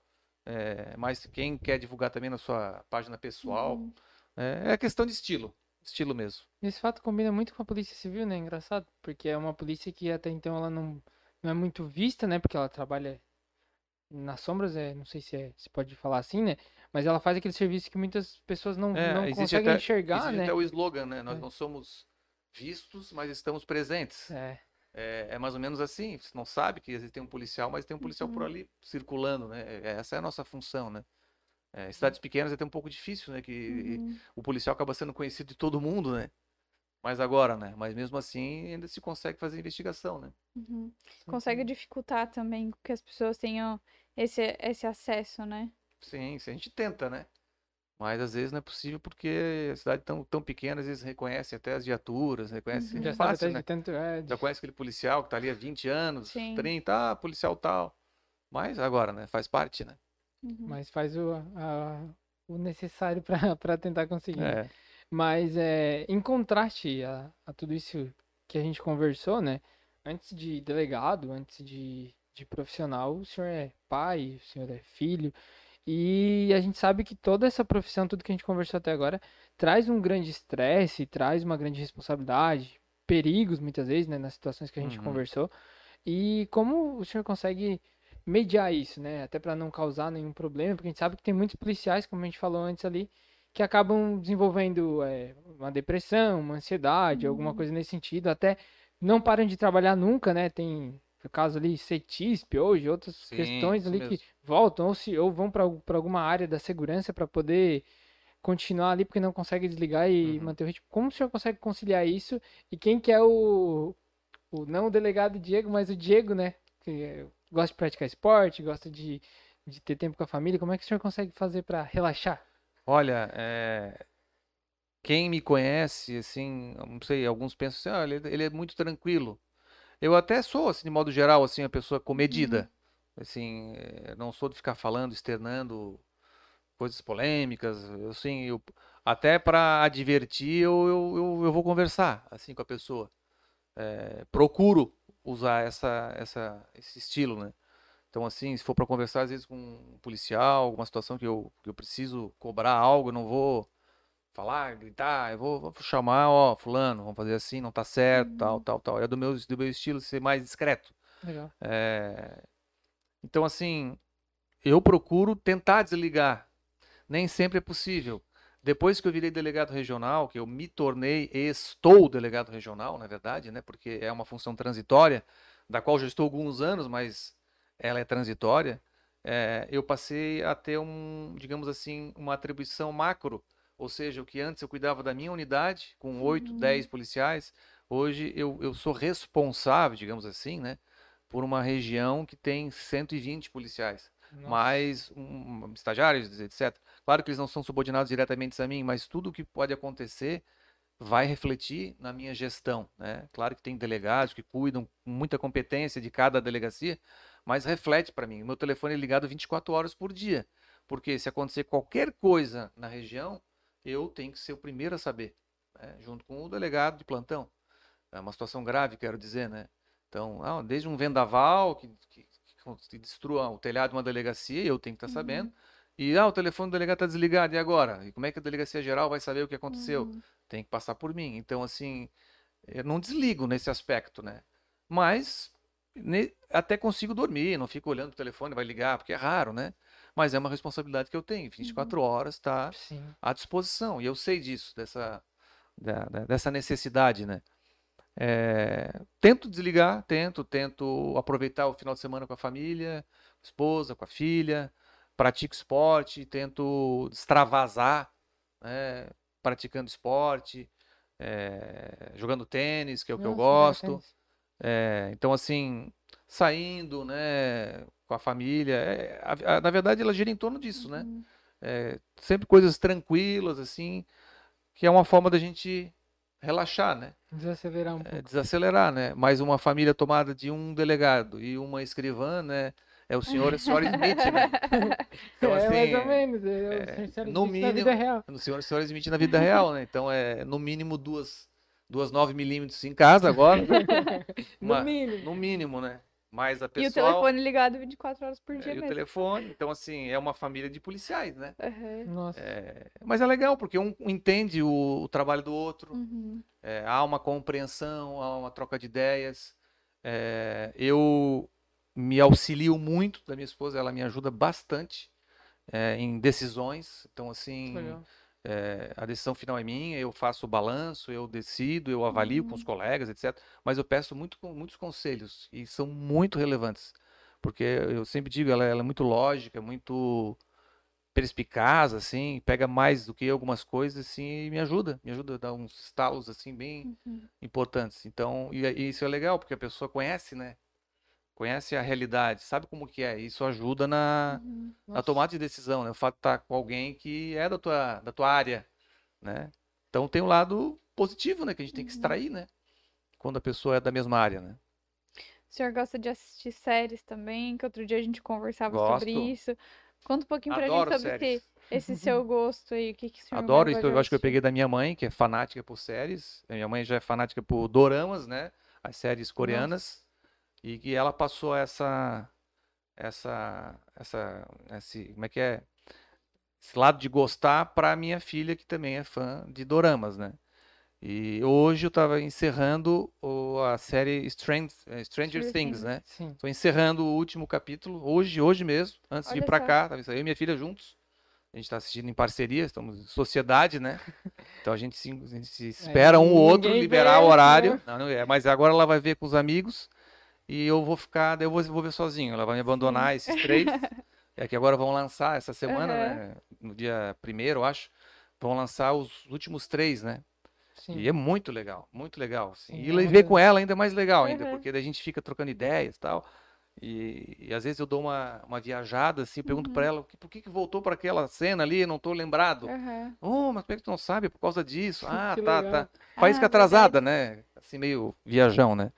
E, e gosto de séries policiais, né? Uhum. Tô assistindo uma outra série chamada Top Boy, né, na, na Netflix, que é sobre, é, conta a história de, de gangues em Londres, gangues de tráfico de drogas, assim, é, Uhum. mostra o funcionamento deles dentro da, dessas, dessas gangues, assim, é interessante, assim, conhecer, é, é um filme policial, né, uma série Uhum. longa, mas muito bem feita, e filmes nesse estilo, séries, assim, geralmente policiais, eu gosto de assistir Investigativas, policiais. investigativos, inteligentes, assim, fica na- com aquela vontade de sempre assistir o próximo capítulo, né? Sim. E nessa Muito. história vara a madrugada, né? É, bem isso. Sobre Str- Stranger Things, é engraçado o senhor falar disso, porque faz mais ou menos o quê? Uns 15 dias que o senhor veio aqui na Post TV de manhã, no programa da manhã, e aí, aí a gente falou sobre a série, o senhor, ah, nem comecei a assistir ainda, mas já ouvi falar 15 dias atrás, 20 Foi, nós dias. fizemos intensivo. Eu nem terminei ainda, doutor. Nós fizemos intensivo, fizemos intensivo, estamos onde disse, faltam quatro, na verdade faltam 27 minutos para terminar. A gente, eu, quando eu saí, eu saí de lá, dando Já pause com ela e vim para cá. E é possível que dependendo do horário, a gente Já não, acho, não sei se vai dar, que ela tem que tem aula amanhã, mas eu acho que amanhã a gente encerra, Uhum. porque ela tem que assistir sexta com os amigos, eu né? já, eu já assisti já. E a... daí eu combinei de esperar a Natália pra assistir a última temporada, a quarta, né?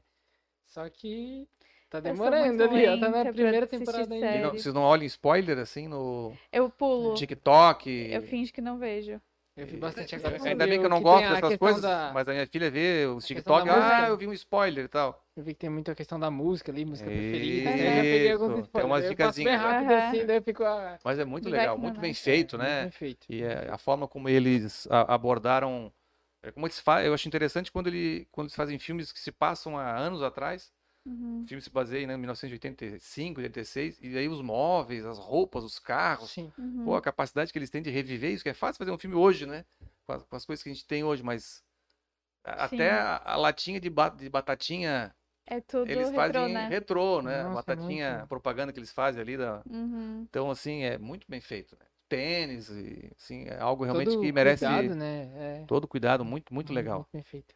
E nas séries policiais, o senhor fica tentando identificar assim, ah, isso é, é bastante real, próximo da nossa realidade enquanto policial, ou não, isso é muito distante, não tem nada a ver. A gente até citou aqui outro dia a questão de Grey's Anatomy, né? Os médicos criticam muito Grey's Anatomy por ser muito fora da realidade. Sim, é, Esse é. tipo de série que é muito fora, assim, atrai também Ah, a- é, a a- a- às vezes as pessoas também falam assim, ah, não, porque lá nos Estados Unidos eu assisti o CSI e eu sei que eles eh, não tem DNA, que não sei o que. Não, mas o pessoal, é bem assim também como lá. É uma série, eh, não é tão assim, né, 100% Uhum. como vocês estão assistindo, né? Da mesma forma, as séries né, na área da medicina e a, e a nossa polícia aqui também está bem adiantada com relação a essas questões aí Uhum. de, de DNA, de, de impressões Sim. digitais, o, o nosso o antigo IGP. que quando a série, quando a série ela promete essa ficção, como Stranger Things, né? Tu já vai, tipo, de boa, né? Agora, quando tu vai Ah, ver uma sim, série claro. que é pra mostrar ali a realidade e ela te traz muita ficção, muita. é, tem aquele. A gente sempre fala qualificada é Ela gosta. muito. Ela gosta Ela também. Eu dei uma, eu dei uma parada, assim. mas eu gostava muito de filmes de terror. Eu gosto. eu Desde compro- novo, filme de vampiro, Hum. assim. Eu às vezes gosto mais de filme. Eu assisto mais filme do que série. Porque eu tenho. Às vezes a série tem alguns episódios que eu não. Ou eu não gosto deles, ou acaba que a série vai se perdendo, né? Tem essa série de grandes temporadas Ah, assim sim. que começa, vai indo, vai indo, tu já fica tipo, ah, deveria ter acabado Mas antes, cansado, né? E, tal. e o filme ele te promete algo ali em Uhum. duas horas e muitas vezes entrega Uhum. algo. Então, eu às vezes acabo vendo mais filme do que série, assim, mas gosto de série. Mas filme policial o senhor gosta também? Com certeza, com certeza. São os que eu mais gosto, policial e suspense. Denzel Washington já vai. É, é o, é o, coincidentemente, é o ator que eu mais admiro. É, eu também. É o Denzel Washington. Pra mim é o cara que é o melhor de todos. É né? difícil achar um filme ruim dele, né? Não, ele é. E, e além de ele ser um excelente ator, na minha opinião, o melhor, é, ele ainda é um cidadão que ele fala muito bem nas questões, ele, ele é um cara engajado, ele é muito respeitado ah, nos Estados Unidos, não só como ator, mas Uhum. também como cidadão americano, assim, as posturas dele, em, de- em de- em defensor da- das questões raciais. Ele, ele é um cara realmente assim que eu tenho uma admiração. É, eu gosto de assistir, eu assisto no- YouTube eu- as homenagens que foram feitas para ele nos Estados Unidos, dos grandes atores, né, entregando títulos para ele, assim. Então, esse cara aí é. Eu não acho. eu- às vezes eu a gente tá. Vai, a gente gosta muito de filme de policial também, assim. Então, às vezes, quando eu vou lá na casa dele, a gente escolhe um filme pra ver. Até acho que ele tá assistindo. E a gente sempre fala. Vamos é um do Denzel Washington. É, Porque não tem erro, tem né? filmes policiais que ele Sempre até é faz muito bom. papel de ruim, né? Tem. Aquele policial que era Corrupto, é, né? corrupto, dia de treinamento, né? Com, Uhum. acho que com o Matt Damon, não sei se era o ator, mas excelente também. Ah, ele Prova ele faz o também. filme ser fácil, né? Porque ele tá muito bom, né? Ele é muito bom, muito bom mesmo. Tem alguma coisa assim nos filmes, nas séries que o senhor assiste, que pega e fala, ah, não, isso dá pra gente aplicar aqui, dá pra trazer pra nossa realidade, e a É gente difícil. fazer, a gente consegue lidar com isso. Tem, tem isso também? Ou, ou o senhor só pega e assiste, ah, vou assistir porque é Ah, um momento de que sim. lazer, não pensa muito no É, Eu acho que trabalho. não. Não, algumas coisas assim, te tenta relacionar, assim, mas eu acho que eu consigo abstrair, Uhum. assim. É, Tem cenas interessantes, assim, que, que eu uma vez eu vi num filme e acabou acontecendo até na prática, que é, a gente descobriu o autor de um homicídio por conta da, da- do pedaço de plástico da, da, da- faca que ele deixou da embalagem que ele deixou perto do local do crime. Então, assim, algo assim que Gente. aqui a gente não viria assim. Uhum. Esse é o Lá, caso que a e eu gente vi num filme que com situação similar, assim. Sim. Eles, tipo, ligaram lá uns pedaços de um, de um objeto e a gente tinha feito a mesma coisa aqui, né? É, o que aconteceu? Uma pessoa foi morta numa estrada, assim, abandonada aqui no interior e, e- e cortaram as genitais dela, dessa pessoa, e deixaram do lado. Então, assim, foi uma situação bem macabra, assim, forte, né? É, principalmente no interior, né? Onde qualquer tipo de crime grave é le- levado Uhum. muito mais é, na- é, pessoas, as pessoas ficam mais impactadas, né, do que Uhum. uma cidade grande, né, onde isso, infelizmente acontece toda hora. Só que como a pessoa foi encontrada no meio do nada, assim, se parte do zero, né? Como é que você vai investigar? Como é que você vai achar a autoria se não tem nada praticamente? né? Não tem câmera, não tem telefone, não tem testemunha, parte do zero, literalmente. E a gente fez ali uma retrospectiva da vida daquela vítima, né, nas últimas horas, nos últimos dias, por onde ela tinha andado. Uhum. E só que no local do crime, e foi muito interessante, a uns 30 metros dela havia um pedaço de, de embalagem que envolve uma faca grande. Um pedaço dela apenas, como se ela tivesse sido rompida Uhum. né? Quando você abre um, um objeto com, com violência, ele se destrói e ficou só um pedaço da, desse objeto com um- um- uma fração também da, da marca dessa, desse objeto. A gente não sabia ainda que era uma faca. Uhum. A gente resolveu recolher aquilo ali, apesar de não estar muito próxima do da vítima. Vamos recolher. E aí há pessoas que não dão bola, né? Porque está ao redor do local do crime. Uhum. Deve ser tudo visto, né? Então, às vezes, o que está tão óbvio acaba não sendo visto. Estava ali, a gente recolheu. E, e ficou lá. A gente até então não estava entendendo muito bem o que, que era aquele objeto. Ah, resumindo a história, a gente descobriu que aquela vítima tinha estado num bar e nesse bar um cidadão teria discutido com ela, etc., e saído junto com ela. E esse cidadão teria mostrado, exibido nesse bar, de uma forma raivosa, uma faca na cintura. E essa faca ainda estava dentro da embalagem. Então aí que a gente começou a fazer o link. Pô, aquele objeto que estava lá era daquele cara, porque ele deve ter rompido, na hora abriu rápido Uhum. e, e praticou o crime com a faca. E daí, como é que a gente chegou nesse cidadão? Porque ele era um cidadão desconhecido, né? Então a gente descobriu a marca da, daquela faca e através da, né, do começo ali Uhum. começou a entender o que, que marca poderia e através dessa, dessa situação a gente foi nas lojas para saber onde é, que- onde é que teria comprado. Uhum. E a partir daí chegamos nesse cidadão e, e descobrimos a, a autoria do crime. E por que que ele cortou, né? Era um cidadão que, que vinha do norte do país, na, do Pará, se eu não me engano, veio trabalhar com ali com extração de, de- de- de pedra. E, e ele confessou mesmo que foi ele, porque a gente aprendeu dentro da casa a, a arma usada no crime, a roupa ensanguentada. Ele não imaginava que a gente ia chegar nele, né, tão rápido ainda, inclusive. E ele alegou que ele só cortou as genitais porque o cidadão teria ah, dado em cima dele, segundo ele, né? Ele não gostou daquilo e acabou praticando o crime e, e cortado uma forma de, de, de, de mostrar que ele não, não aceitava esse tipo de coisa, né? Então, assim, olha, é uma situação Sim, grave, né? Uhum. E chocante. E que a gente chegou graças a aquela embalagem de embalagem. plástico que foi encontrada ali pré- próximo. nossa. Se não fosse ela, não sei se a gente chegaria nele. Que loucura. E o senhor fez parte dessa investigação? Sim. Isso mesmo. Caraca. Tem muitas histórias. Essa é uma delas, né? É, essa foi uma situação que, como a gente falou no primeiro bloco, é, precisa se agir com frieza ou, ou teve algum outro crime realizado que o senhor investigou também que te trouxe essa, esse sentimento, né? Ah, preciso ser frio nesse momento, mas assim que eu chegar em casa eu vou conseguir sentir aquilo que aconteceu aqui.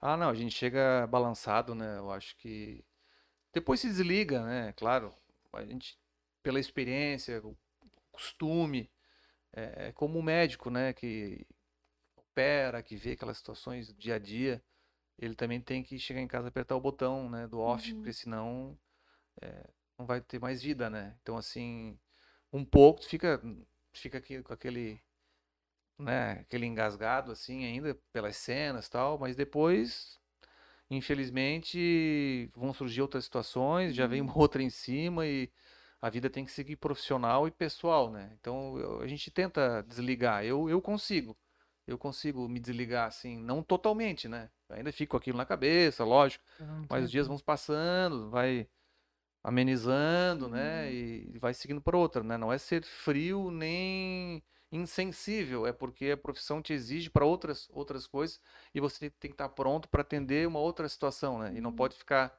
só com aquilo, né? É algo, eu acho que uma autodefesa da profissão, né? Mas balança, isso não tem dúvida que sim, né? Mas o que mais me balança é quando envolve criança, né? Isso, essas são cenas que eu me lembro até hoje, de, abrir um inquérito e quando chegar no momento do laudo cadavérico, né? E ver a foto de uma criança numa situação, né? De morte, seja ela qual for, aquilo me dói, assim, me machuca muito, assim, né?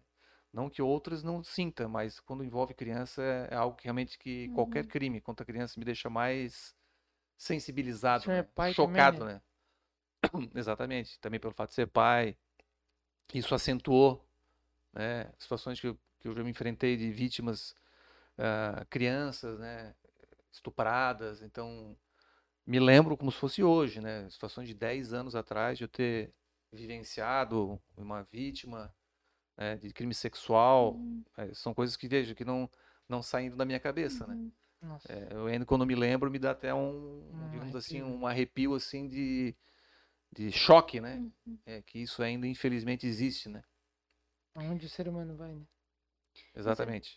Mas, doutor, hoje a delegacia, a delegacia regional, ela permite que o senhor faça parte dessas investigações de forma direta ou ela eh, fica mais com a parte administrativa, com a parte de gestão mesmo das delegacias, do efetivo que vai trabalhar? Como é que funciona o trabalho da delegacia Sim, é, especificamente? o, o- o delegado regional ele não tem atuação nas investigações criminais. Ele não, ele não participa diretamente. Ele Uhum. pode acompanhar, pode até ser convidado pelo, pelo delegado presidente da investigação para acompanhar. Uhum. Pode, sem problema algum. Mas não é a nossa função, né? A minha função hoje é uma função administrativa. Uhum, Digamos assim, ou seja, o gestor uhum, das 19 delegacias, dos policiais civis, de todos os servidores. Então, assim, é, eu sou um elo entre Florianópolis, né, e o extremo sul, né, a MESC aqui, como o pessoal fala. Então, assim, a minha função hoje é de, de um coordenador, de, um, uhum, de um, uma pessoa que vai fazer a gestão dos plantões, da remoção de policiais, da melhoria das delegacias. É, pelo fato de conhecer também a região, isso facilitou, mas foi uma mudança radical quando eu saí de uma delegacia, mesmo já eu já possuía mais de uma década de como delegado, já 14, 15 anos, quando eu fui me tornar regional. Então eu já tinha experiência como delegado de comarca, Hum. como aquele que conduzia inquérito, fazia flagrante, participava de plantão, mas quando se torna delegado regional, quando você está nessa função, é completamente diferente. Nossa. E ela é bem difícil, difícil e complexa, assim, Uhum. porque não é tão fácil assim quando tu pensa chegar lá, aperta no botão, tá tudo resolvido e é, é- a gestão é difícil, né? Gerir, é, digamos assim, é uma empresa, né, com 100 pessoas, com problemas, com, com coisas boas, coisas ruins, com pressões, faz parte, mas é, é- é uma mudança bem radical, assim, gerou um, digamos assim, um estresse diferente, Uhum. né, ser delegado regional. E você sente falta dessa parte investigativa de estar em Sinto. campo? e- Muitas vezes eu já me, me coloquei em, assim, em xeque, assim, pô, quem sabe voltar para a delegacia. Não, não, mas eu, eu, eu tô construindo aqui um, um legado para o próximo, para seja lá quem for um de assumir, porque eu passei por momentos iniciais bem turbulentos, assim, porque é uma fase de colocar a- as coisas no lugar, né, administrar, deixar a situação pavimentada, para daí eu trafegar em cima dela. Então agora eu também Uhum. quero trafegar em cima desse, desse asfalto liso, né? Uhum. Para eu poder também colher esses, Uhum. esses frutos de um trabalho bem árduo, né? Não meu, lógico, mas de toda a equipe, né? E, e o trabalho do regional é apenas uma continuação, né? Porque é graças a- ao grupo que é muito competente aqui do nosso pessoal Uhum. que a gente consegue colher frutos positivos, né? E é uma, uma, digamos assim, uma promoção também, né?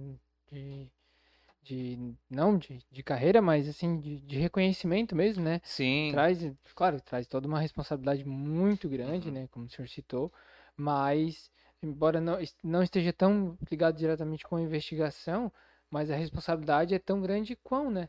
Porque, como o senhor falou, né? A caneta ainda é é, bem pesada, né? sim, sim. Eu acho que só quem está sentado na cadeira do gestor é que compreende bem. Eu só fui entender mesmo quando eu, eu, eu, eu passei a estar ali e antes, como delegado de comarca, eu tinha uma visão diferente. Então é, é- é interessante, porque às vezes a gente é criticado por algumas decisões e pelos nossos, pelos policiais, pelos colegas, e eu penso assim, não, mas sente aqui, você vai saber a dificuldade que era estar aqui. Certo dia, uma, uma policial comentou comigo, disse, olha, eu sabia, delegado, que eu lhe criticava muito? Ah, é, sim. Mas hoje eu não critico mais, porque eu, depois daquele dia que eu participei aqui daquelas situações, das suas dificuldades, ela participou de momentos Uhum. bem críticos ali de- e, e complexos, de tomar algumas decisões, e ela viu, não, não, não é fácil estar sentado nessa cadeira. Não é fácil. Realmente é. Os colegas que eu converso, assim, demonstram assim, estão ali. Não é, não é ficar reclamando aqui, ah, só chorando, vitimizando. Não, não, não. É só demonstrando que é difícil Uhum. estar naquela Sim. função, para as pessoas terem essa compreensão, principalmente nossos colegas, né? É, que é difícil estar ali. É, mas eu vejo que há uma compreensão, a turma já começa a entender, eu explico, é, da- das dificuldades, né, de, de ser gestor, né? Às vezes é mais fácil lidar com o inquérito do que com a gestão administrativa, né? Acredito. Mas é, dentro disso, né? Claro, não, não tem, não tem como dizer vai chegar lá, né? Até porque eu acho que seja um cargo meio que político. Mas o senhor, eh, se recebesse o convite, aceitaria ser delegado geral? Eu acho que não. Eu acho que não, porque primeiramente, porque eu teria que estar em Florianópolis. Eu, eu- na minha intenção não é, é, não é estar Uhum. longe da família, entende? Eu não queria mudar toda a minha Sim. dinâmica. Não, ah, vamos morar todos em Florianópolis. Teria que ser uma coisa muito bem conversada, né? Num primeiro momento, não, a não ser que a família toda fosse em conjunto e houvesse essa mudança, eh, digamos, unânime Uhum. em família Sim. porque não mudaria a, meu, a, a base, né? Que é a família para assumir um cargo que é importante, que é relevante e tal. Uhum. Primeiramente seria isso. Segundo, se não tivesse esse problema, eu acho que eu assumiria. Se eu morasse em Florianópolis, por exemplo, quem sabe? Analisaria, analisaria o contexto, a situação, né? Não sei. É, lógico que nem passa na minha cabeça, né? Mas é uma pergunta hipotética, né? Sim, sim. É, mas hoje o que decide tudo é a questão familiar, né? Importante, né? Como a gente falou antes de tudo, é pai, né? Sem É dúvida. esposo. é. Isso mesmo. Mas essa seria uma decisão tomada em família, assim. o Sim, senhor, sim. A gente percebe pela sua fala que o senhor é muito família, na verdade, né? Sim, eu, eu, eu, eu, me vejo assim. é, o final de semana é, é tomado de, de família e eventualmente esporte, assim, rápido, né? Não fico lá tal. É, a não ser quando tem um campeonato, coisa assim, mas é ali já volta, então assim não é não é ficar afastado assim, né? E eu acho que a gente não precisa de muito, né? Eu acho que tá por casa, pedir uma comida, Sim. descansar, esticar as pernas, sabe? Assistir televisão. Faz passeios com a família também? né? Sim, se dá uma, volta no shopping, coisas assim, sabe? Não, não foge muito dessa. Às vezes uma viagem, né? Dependendo da Claro. situação, viagem Férias, né? em família, né? A gente Uhum. procura viajar em família. E a gente escolheu assim, né? Há quem faça diferente. Não, gosto de viajar só o casal, só o filho, só aquele. Cada um tem o seu estilo, né? Uhum. O nosso estilo é esse, né? Então, Família. Família. Perfeito. Delegado, a gente faz mais um intervalinho. Daqui a pouquinho a gente volta pra falar mais, porque eu tenho, tem mais informação aqui. Eu tenho mais perguntinhas pra fazer pro senhor. Presta O papo é bom.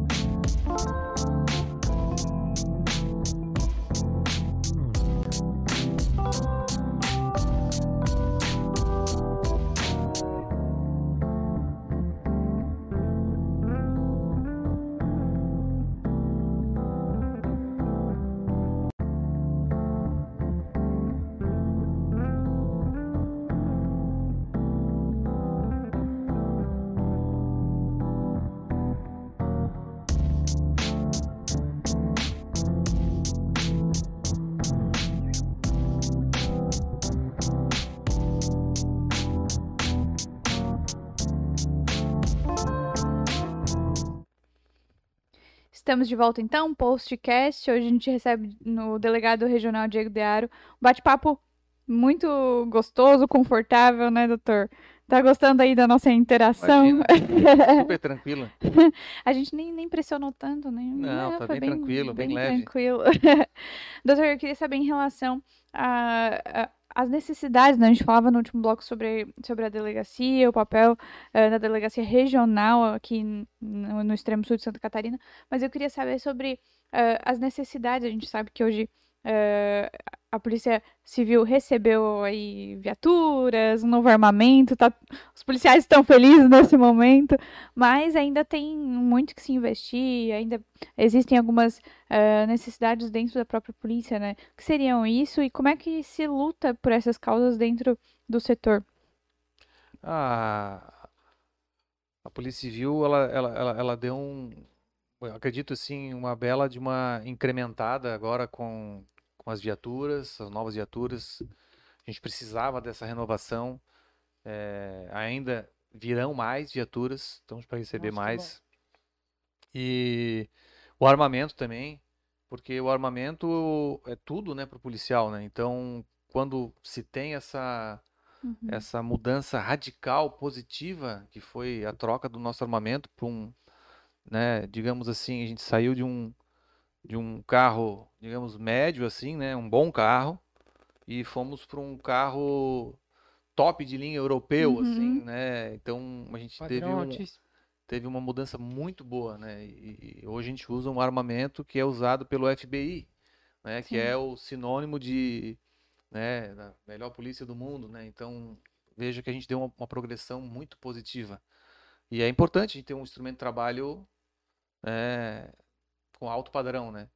E agora o que a gente espera, né, é a o incremento eh, de pessoal, Né? Isso é a nossa maior Uhum. demanda hoje, é receber, receber policiais. A gente precisa de gente para trabalhar, porque eu acho que, do modo geral, a gente tem boas estruturas. As delegacias, computadores, claro, um ou outro problema tal, mas, de modo geral, as delegacias estão boas. Tem uma reforma ou outra a gente precisa fazer, o que é natural, mas o nossa maior demanda hoje é de gente. Então, estamos esperando aí que agora com o concurso, né, em Uhum. andamento, que até o final do ano a gente receba aí um incremento para nossa região. Uhum. Existia um, pro- um projeto, inclusive, eh, de levar todas as, as entidades, as polícias também, para o campo da aviação, todo mundo ficar pertinho e todos Sim. os tipos de serviço estarem próximos um do outro. Esse projeto ainda está tá em discussão? Tem, Não, não, não, não, não, chegou mais informações não, não sobre houve uma isso? progressão, acredito, porque eu não tenho mais conhecimento. Uhum. É, nós temos um terreno na, na Cidade Alta, é, próximo da Central de Polícia hoje, que é um prédio alugado, que está para ser construída uma nova Uhum. delegacia. Mas isso, como é demorado, existe um processo licitatório, etc., ainda vai um tempo. Mas nós temos um terreno para isso. Daí a gente acabaria com o aluguel da Central, né? Que é a única Uhum. unidade que é de aluguel hoje. Todas as outras são próprias. Mas, por enquanto, ainda está na fase embrionária, né? Tá, tá no comecinho ainda. E o senhor gostaria que tivesse progressão nesse projeto? Seria interessante para as Sim, todos acredito que tivessem. sim, porque hoje, que pese a Central ter, eh, não- a gente não pode reclamar, porque foi uma, é um prédio que, que funciona, a CPP e a DIC em cima, mas é, está apertado ali para os policiais, seja Uhum. para a Central ou para a própria DIC, né, que também trabalha de uma forma não adequada. Então, indo para um prédio próprio, que já vem todo planejado, Uhum. né, teria mais espaço, melhor estrutura, sem contar a, a desnecessidade de ficar no aluguel, né? Então ainda é um planejamento que eu acho que tem que ser dado sequência, e bem como a mudança da DIC, né? Que a DIC é uma unidade que precisa ter o seu prédio. Hoje eles estão bem apertados ali. E a gente não, ainda não conseguiu dar andamento nisso aí, ter sucesso nessa mudança. É, eu vejo é, que nossa região num todo, assim, né? Claro, esses municípios Turva, Turvo, Timbé, Jacinto, como a gente comentou, até acaba não sofrendo menos isso. Mas, por exemplo, Arroio, ele é um município no verão e ele é outro município no É inverno, né? verdade. Tem essa diferenciação. E muitas vezes acaba trazendo uma maior criminalidade. A gente sabe que tem um êxodo que vem do Rio Grande do Sul, que acaba vindo pessoas boas, mas acaba vindo pessoas ruins também. E às vezes eu vejo que é essa mão de obra que a gente fala que é o efetivo ali acaba não, não dando conta, né? É, o que o senhor veja como uma, uma solução assim? Porque eu sei que da Polícia Militar já foi discutido em talvez transformar em um pelotão, né? Que daí tu consegue trazer um oficial, consegue ter um, um efetivo um pouco maior, porque a gente sabe que a- às vezes os números de criminalidade lá às vezes acabam sendo tão quanto Araranguá, né? Que, que é em número de população é bem maior, né? Uhum. No âmbito da civil, o que, que poderia ser feito assim para É, ajudar? nós já temos um pouco mais de dificuldade nessa transformação, porque para a delegacia de Arroio do Silva é, ter mais estrutura, digamos assim, ela teria que virar uma delegacia de comarca. Hum. E para ela virar uma delegacia de comarca, Arroio do Silva teria que ser comarca, o que é algo Uhum. praticamente impossível de acontecer. Então, é, a gente esbarra nessas questões Nossa. legais, burocráticas, né? O que a gente pode é tentar incrementar com mais policiais lá. Mas tem outras regiões também que estão precisando. Então eu Uhum. fico sempre É. numa sinuca de bico, sabe? Porque tá, lá precisa, mas lá também precisa. E agora? Não tem como tirar daqui para é, botar lá, aí o né? delegado de lá entende Uhum. que ele precisa mais do que esse aqui que acha que o dele Sim. precisa mais. Sabe? E daí o que fazer? Não dá para dividir, né? Se a gente pudesse dividir, a gente dividia, mas não tem como. Então essa é a dificuldade da gestão, sabe? Porque às vezes na minha visão eu entendo que aquele espaço precisa mais, mas não é compreendido. Claro, eu entendo, porque aquele delegado, aquele gestor é, menor, ele entende que a unidade dele precisa mais. Uhum. E daí é que eu fico numa situação que eu tenho que ir para um lado, né? Sim. Infelizmente, alguém vai ser desagradado. E nessa a gente esbarra, né? O Arroio do Silva é uma unidade que precisa também de incremento. Precisa, claro que sim. E mesmo assim, a gente tem essas, essas dificuldades, mas o pessoal ainda trabalha muito bem lá, sabe? A policial responsável faz um trabalho ótimo. Daí que entra a questão da parceria, ela tem um bom relacionamento com o Poder Executivo, Uhum. que recebe as melhorias para a unidade, com a ProPM, com a comunidade, com o CRAS, CRES, assim, da nossa região. Então, assim, é, assistência social. Então, assim, é- essa ligação entre os órgãos ajuda muito no trabalho. Na Operação Aula- Veraneio acaba também tendo um efetivo maior, né? É, deslocado, essa né? última a gente não teve efetivo que a gente gostaria, né? Nos outros anos foi, então a gente espera que nos próximos consiga, né? É pra, é pra ter sempre o maior, mas não é sempre que a gente Até consegue. vezes ter uma identificação mais preventiva, né, da, de situações, porque às vezes a operação veraneio acaba, mas aqueles indivíduos acabam gostando muito do, Sim, do arroz por ali. e ficam por ali, né? É, E acaba, infelizmente, né, vem muita gente de facção e é, É, não, Arroio do Silva é- sofre com isso, somente nessa parte da baixa temporada, né? Porque é é esse o momento que não há circulação de pessoas, porque assim, o fato de ter gente, há, há a possibilidade de ter o furto, por exemplo, né? Porque tem mais gente se Uhum. expondo, né? Deixando sua bolsa, mas também há vigilância. a vigilância natural, né? A vigilância natural, né? As casas estão todas cheias, um vizinho está olhando pelo outro, então dificulta um pouco nesse Uhum. aspecto.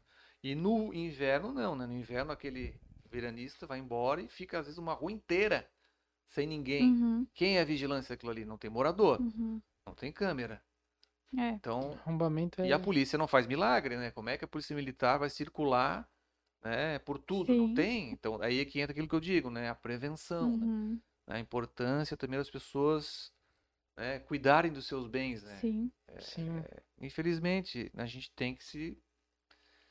Às vezes investir, né? Investir, Investir. em câmera, em segurança, em. Eu lembro de um Uhum. cidadão que foi furtado lá, limparam a casa dele. Não, ele disse, "Ah, agora eu vou botar uma grade. Pô, mas por que senhor não colocou antes? Né? Quem sabe dificultaria, né? Sim, né? Sim. É a questão do cinto de segurança, né? A gente Pode espera esperar não acontecer usar, pra né? daí Mas, botar, né? né? Sim. E, e era uma situação simples até para ele naquele caso, né? Tem, a gente sabe que tem pessoas que não têm condição Uhum. de, de gastar, mas às vezes vale a pena fazer um Uhum. esforço. Ah, não, é, não, ah, é um absurdo, eu tenho que fazer isso. Mas é aquilo que eu digo, pessoal, a gente não mora na Suíça. É, É. não- é, a gente tem que fazer. Uhum, tem que. Eu sou cidadão também, eu também tomo cautela, né? Como cidadão, né? Então, assim, não é, eu não sou um privilegiado, né? uhum. Eu- claro que eu tenho a vantagem de andar armado, né, ter o treinamento, mas ao mesmo tempo eu também posso ser vítima, né? A Uhum. minha família, os meus familiares, aqueles que estão perto de mim, e aí, né? E eu procuro sempre alertar. né? Minha mãe, por exemplo, já pegou o meu ritmo, né? É atenta com o negócio de golpes, ela tá sempre ligada, né? Legal, Já porque... mando mensagem para ela, ah, é golpe aqui, ó. Isso aqui eu já sei que é golpe, não vou cair nessa, Legal. não. Eu tô atenta, né? E tem que ser, porque o golpe tá aí, né? É, cai quem Cai quer, quem né?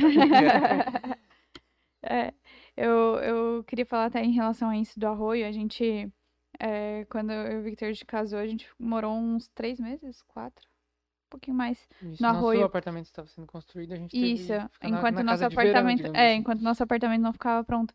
E aí, uma coisa interessante que aconteceu assim, nas duas primeiras semanas que a gente foi pra lá, foi mexerem na janela enquanto a gente estava já dentro de Que casa. era baixa temporada, né?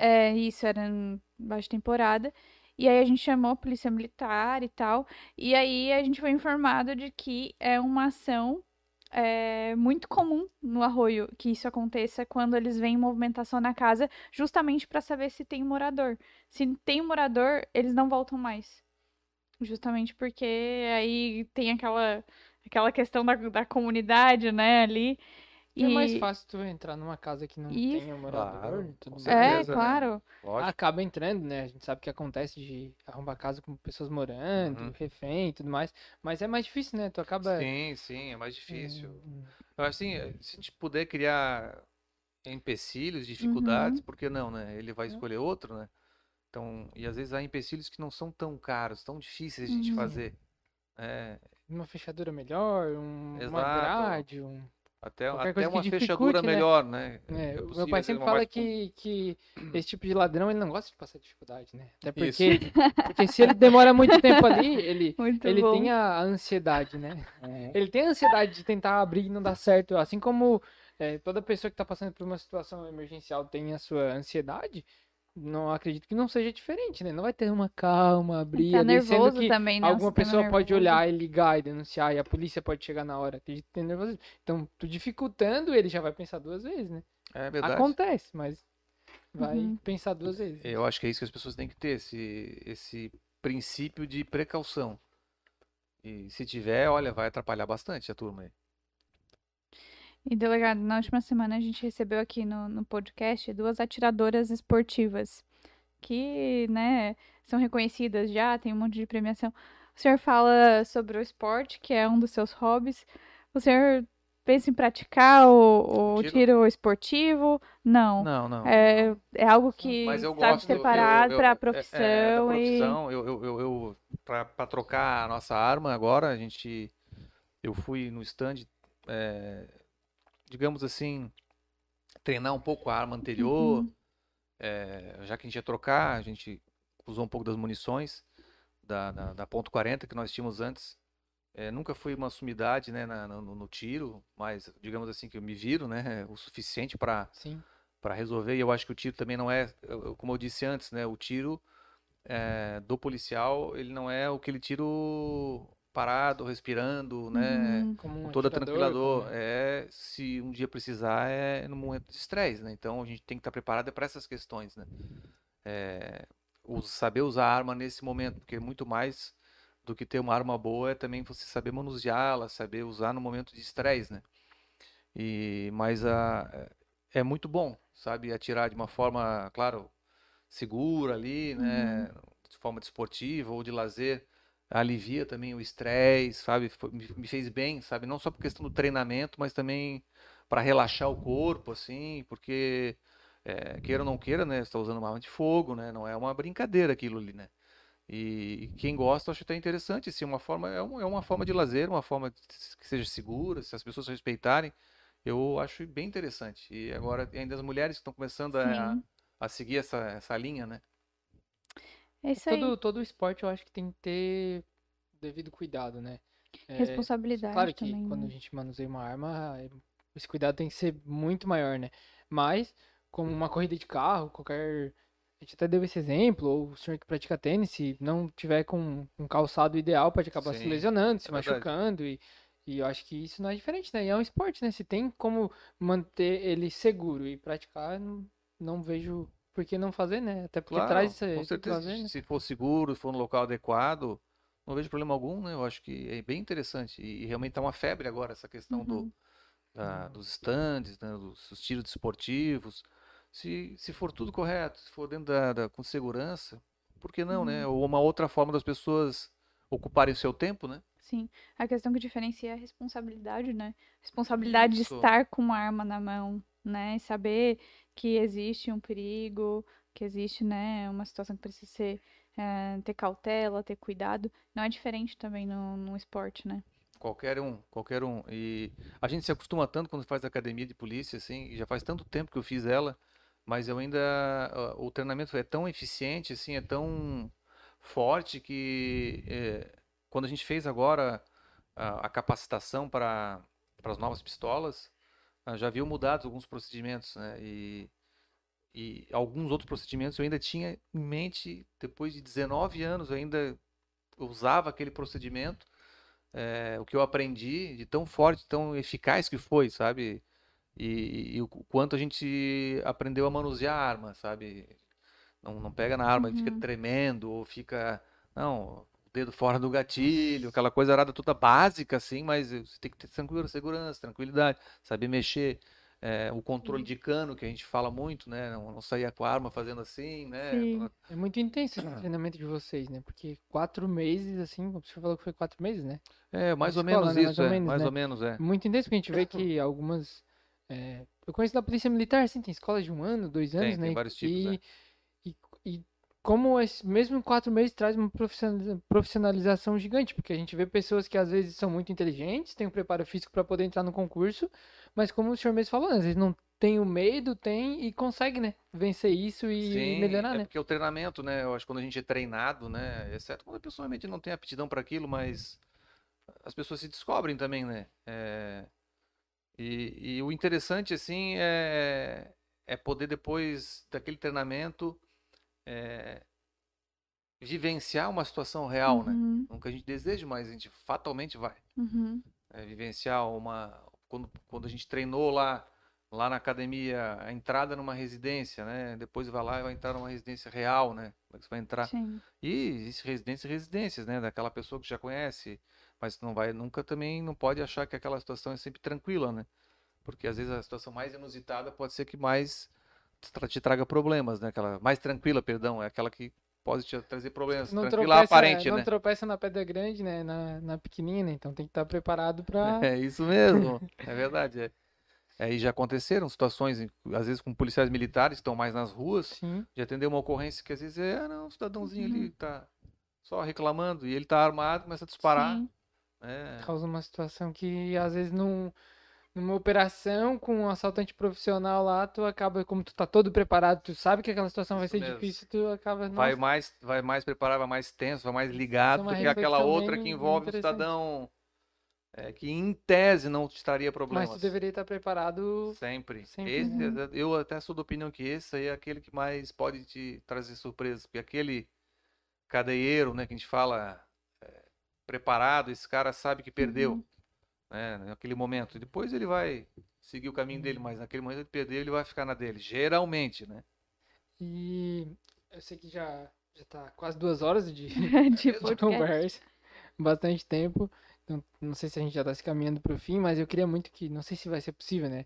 Falar sobre aquela história. Inclusive, o senhor contou pra gente que não ia colocar a bota, acabou colocando a bota para aquela operação. Isso mostra que realmente se preparou para aquela operação, né? Que poderia ter dado errado Ah, se não pensei que ia estivesse com a ia perguntar aquele do assalto lá de, de Porto Alegre. do Do, do- da- aquele assaltante, né, que nós fomos prender em Porto Alegre. Eu Isso, pensei que ia perguntar sobre essa, ah, a da bota. Não, mas eu acho que esse assaltante. Ah, não, tem a da bota e tem a desse assaltante. A da... Se o senhor pudesse falar um pouquinho. A da bota é só por um. É Mostrar a da bota, é a da bota é o, rápida. o né? preparo. E a do assaltante, que a... essa história é fenomenal. E eu, eu gostaria, antes de Pega encerrar, pelo menos essa história, Certo. poder contar pra A gente. da bota eu até tinha me esquecido, fazia parte da- das histórias da aula, né? De, de Que eu sala de lembrei aula, pelo né? preparo ali. É, a gente foi cumprir uma busca de tráfico de drogas aqui em Araranguá. E, assim, eu tinha por hábito, né? Ia com tênis para cumprir uma busca. Tênis que a gente usa para correr, assim, que é confortável, né? Mas o tênis ele tem a sola macia, né? Então, assim, se precisar, às vezes, dar um chute em alguma coisa muito dura, né? Numa porta, por exemplo, não sei se o tênis vai resolver. E, e nesse dia eu resolvi não sei por cargas d'água. Não, eu vou colocar a bota, que a bota, as nossas botas operacionais, eh, eu não uso mais aquela, agora é uma outra que a gente comprou, que ela é mais confortável, mas ela também é, ela é, impacto, ela é né? rígida quando precisa, da, né, uma situação assim. E precisa num prego, ela segura. Mas essa que a gente tinha antes era muito desconfortável, porque ela, ela, ela no, o cadarço ia até lá na metade da Uhum. canela, então demorava, dava uma impaciência de colocar, ela era desconfortável, mas eu coloquei. Eu vou colocar, a gente vai cumprir uma busca, tá? Vai saber onde é que vai se meter ali. Coloquei depois de um tempo, e tal, fomos lá. Quando a gente entrou na casa, o pessoal, a gente entra na casa e cada um vai indo para um cômodo. E tem que ser muito rápido, porque o, o traficante vai se desfazer da droga, né? Se tiver oportunidade. Sim. E todo mundo foi pro cômodo e eu fui no banheiro. Quando eu chego no banheiro, a porta estava trancada. E eu tinha reparado que quando a gente passou pela garagem, eu tinha escutando barulho de chuveiro. E eu liguei na hora, as duas estações tinha gente no banheiro. Então tinha uma pessoa tomando banho mesmo no banheiro. Não é que deu tempo de ele ir na. Só que ele guardava a droga ali na no, no espelho do banheiro. Ele guardava ali. E, e eu bati na porta, polícia abre, polícia abre, e se a pessoa tá de boa intenção, ela já abre na hora, né? Eu vi que tava demorando muito. E, e a porta era uma porta dura, maciça, assim, não digo maciça, mas era uma porta complicada de abrir. Assim, com um chute, um arrombamento, né? E se eu tivesse com aquele meu tênis, não tenho dúvida que o meu tornozelo ia ficar ali.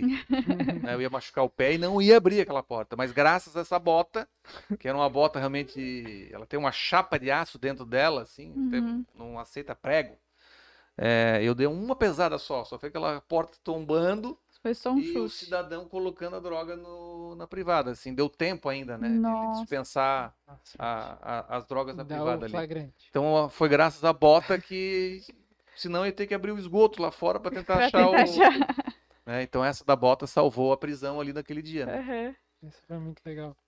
E a outra? do Rio Grande do Sul, né? Que... Essa é um pouquinho, é um pouquinho mais longa, né? Dura aí uns três minutos de história, né? Não, Não, sei se tá tempo. ótimo.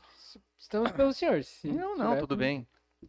É, é, primeiramente, né, as pessoas que escutarem é, vão saber que a história é verdadeira, né? Quando chegar no final, né, você pode, depois se tiver algum conhecido policial que já trabalhou nessa, nessa história, pode perguntar, é uma história verídica, né?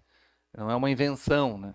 É, há, há muitos anos, ainda quando estava na, na comarca de Turvo, é, deu um roubo a banco né, em Jacinto Machado. E naquela época não tinha porta giratória, né? Então os assaltantes entraram porta dentro e foi uma comoção na cidade, né?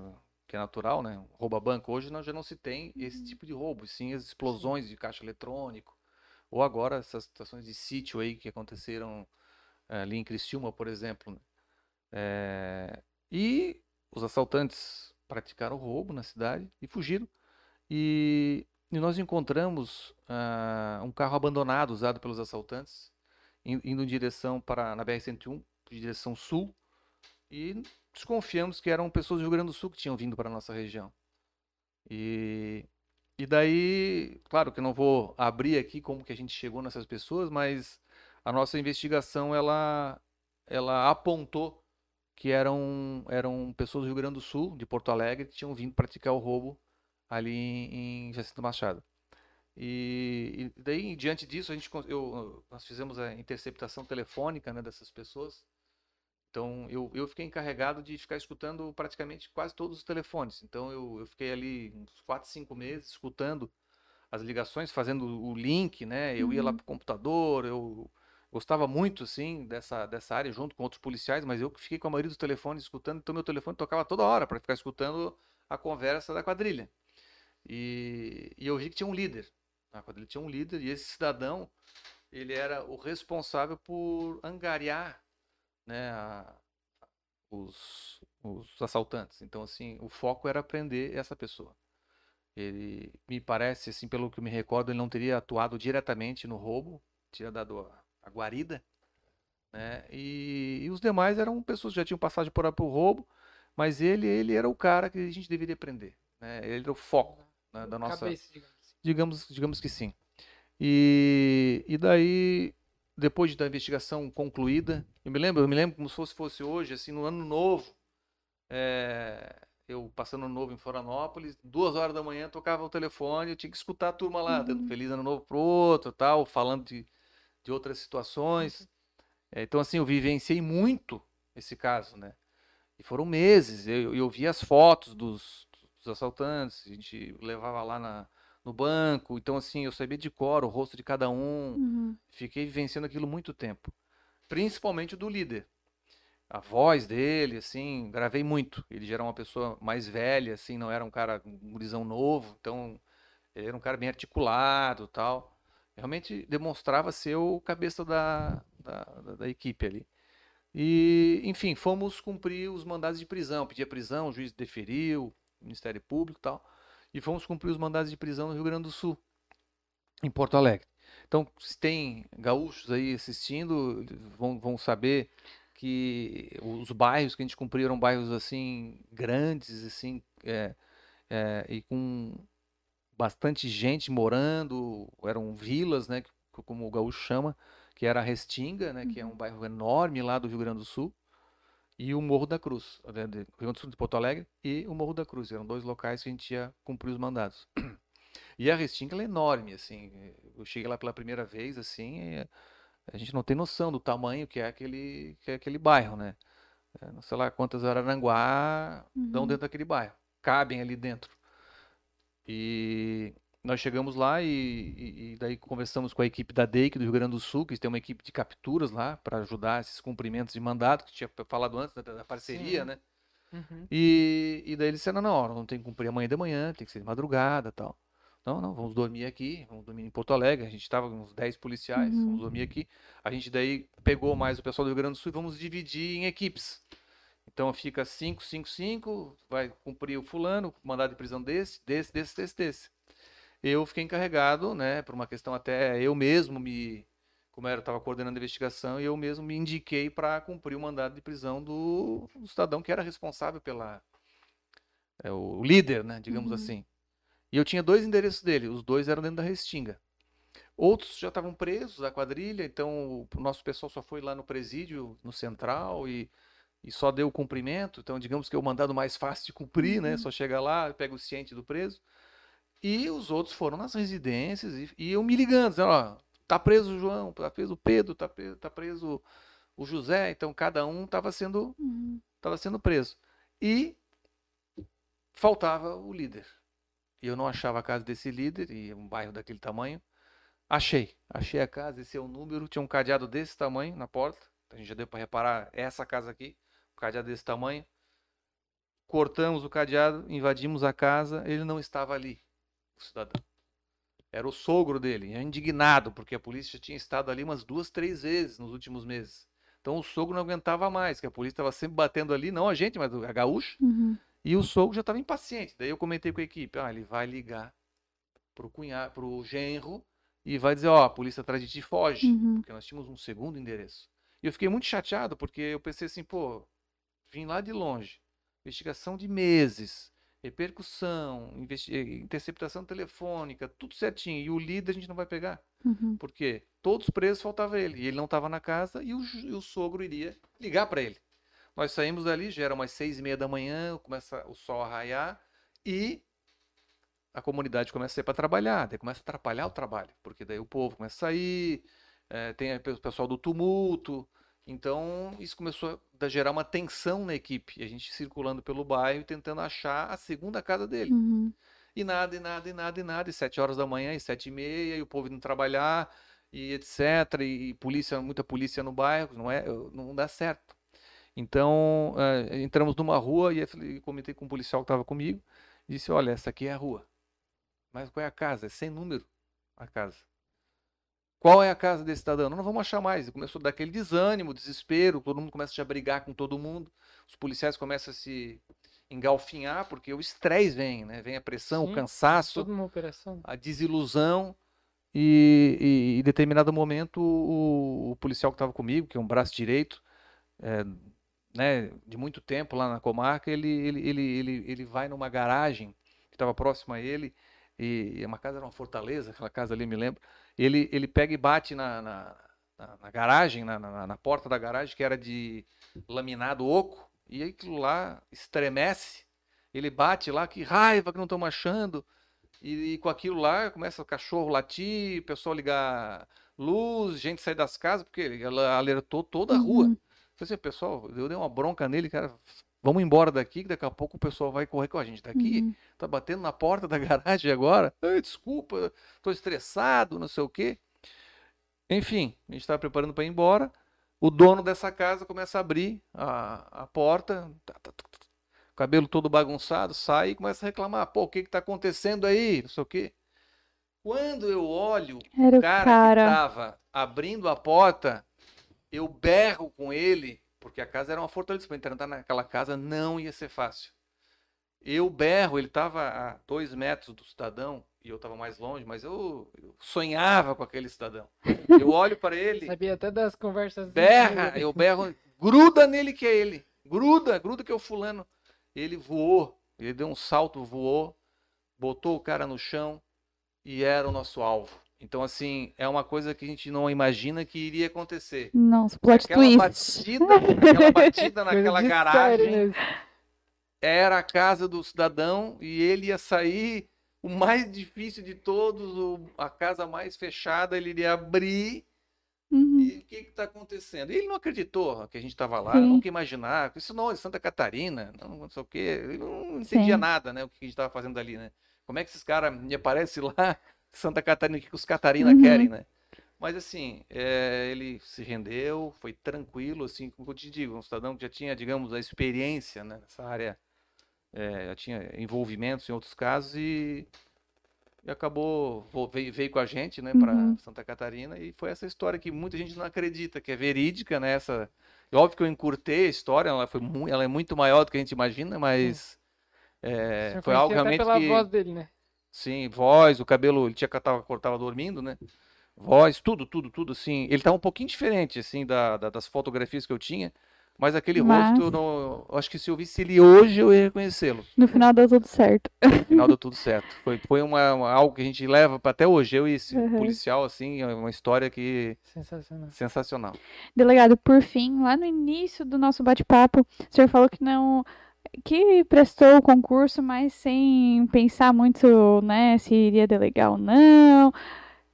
Hoje, olhando para trás e olhando assim para aquela escolha daquele momento, O senhor teria outra escolha que não fosse ser delegado? Hoje Não. o senhor se imagina fazendo outra coisa eu que não tenho, seja ser. Eu não tenho frustração alguma, né? que Tem pessoas que acabam sendo frustradas na profissão, é, às vezes por uma questão de necessidade ou porque não teve oportunidade, uma série de coisas. Ah, eu acabei sendo dirigido para isso, Uhum. para a polícia, para delegado, a academia foi responsável por isso. Foi através da academia que eu acabei esbarrando com a minha esposa, que já era policial. Então, graças a isso, ainda que eu me casei, que tive minha filha. Então, isso não é só o fato de ser delegado, foi o fato também de ter uma história junto, né? Uma história de família Uhum. junto ao fato de ter sido, de ter feito academia, né? Foi lá que eu me esbarrei com ela, porque ela já era veterana, digamos assim. Então foi lá que as coisas começaram. Então é é mais do que uma história de ser profissional, é uma história de família. Então eu acho que tudo Nossa. tá ligado. Então não me arrependo de absolutamente nada. Perfeito. Delegado, muito obrigado pelo bate-papo. Foi um prazer te receber aqui na Post TV. Agora para assistir aí um outro lado do senhor, estando aqui já compartilhando algumas histórias com a gente, um lado mais pessoal, mais íntimo também, que a gente sabe que é um desafio para o senhor, que é uma pessoa mais preservada. Muito obrigada pelo papo. Foi um prazer gigante te receber aqui no Eu que podcast. agradeço, vocês são muito legais, assim, são super tranquilos, papo ótimo. Que bom. E quem sabe a gente retorne para falar sobre o final do Stranger Things, né? Com certeza. É, quem que- sabe, mas só que daí se a gente conversar vai ter que ser em off, senão a gente vai dar spoiler para todo mundo, né? É verdade, a gente É verdade. tem... A- E até lá eu tenho que terminar de assistir também, né? Um, é uma meta. É verdade, tem muita coisa em comum, né? Que às vezes a gente olha pra. Eu, eu vejo, né, como o dia a dia ali já, já tem um pouco desse conhecimento, mas a gente vê muito a, a farda, o distintivo, e acaba esquecendo que existe uma pessoa por trás disso, né? Sim. Uma pessoa que, que é o ser humano, que é pai, que é família. É verdade. E é muito legal ter esse papo, né? Que muitas vezes o próprio jornalismo não proporciona, né? Porque é muito mais delegado, o que aconteceu com tal Sim, crime, o que, que, que aconteceu com não sei o quê, ou traz tal informação. E assim realmente é muito, muito bacana mesmo. Muito, muito Verdade, legal. Um verdade. prazer. Eu que agradeço. Muito obrigada. E a gente. Eu só quero agradecer, né? é, inclu- ah, a Dani só mandou perguntar aqui, que a Dani não pôde vir, mas ela tá lá, tava louca pra fazer várias perguntas. Acho que vai ter que fazer uma parte 2 com o delegado só É verdade. Ela perguntou o que, que o senhor achou do documentário lá que ela e a Natália produziram. O senhor gostou, né? Excelente, excelente. Olha, foi uma produção da. foi da super Post TV. elogiado, assim, eu, eu vi no- ali na página do Instagram, né, da, da Polícia Civil, que daqui a pouquinho vai, vai ser desativada, tá explicando pro povo, né, para as pessoas, não é porque a gente quer, vai ser temporariamente desligada por conta de uma, uma norma, né, eleitoral, né, mas depois volta, e o vídeo ali ficou, assim, padrão, assim, padrão de cinema, assim, parabéns, ficou Muito muito legal mesmo, parabéns para vocês, para a equipe aí, né, para para ela, né. É, e é, finalizando ali, só quero agradecer, né? O, o Dr. Diego já fez parte da minha vida como professor, me ensinou muito, sou muito grato a isso, mas também conhecer mais, né? Conhecer é, esse lado íntimo, como a Natália falou, é, é muito legal, muito bacana. E espero que tenha parte 2, parte 3, Stranger Verdade. Things, outras séries. Doramas, sabe que a gente não falou de dorama. é, Ah, quem sim, sabe sim. A gente vai ter que falar sobre Eu, eu já assisti um dorama, né? eu acho que um dorama, um dorama posso indicar, chama-se Vincenzo. É, fica Tá aí pro pessoal lista. que gosta Ó. aí. É, não é dorama assim de, né, de romance, tem um romancinho leve assim, mas ele, é- ele chega, ele é engraçado assim junto.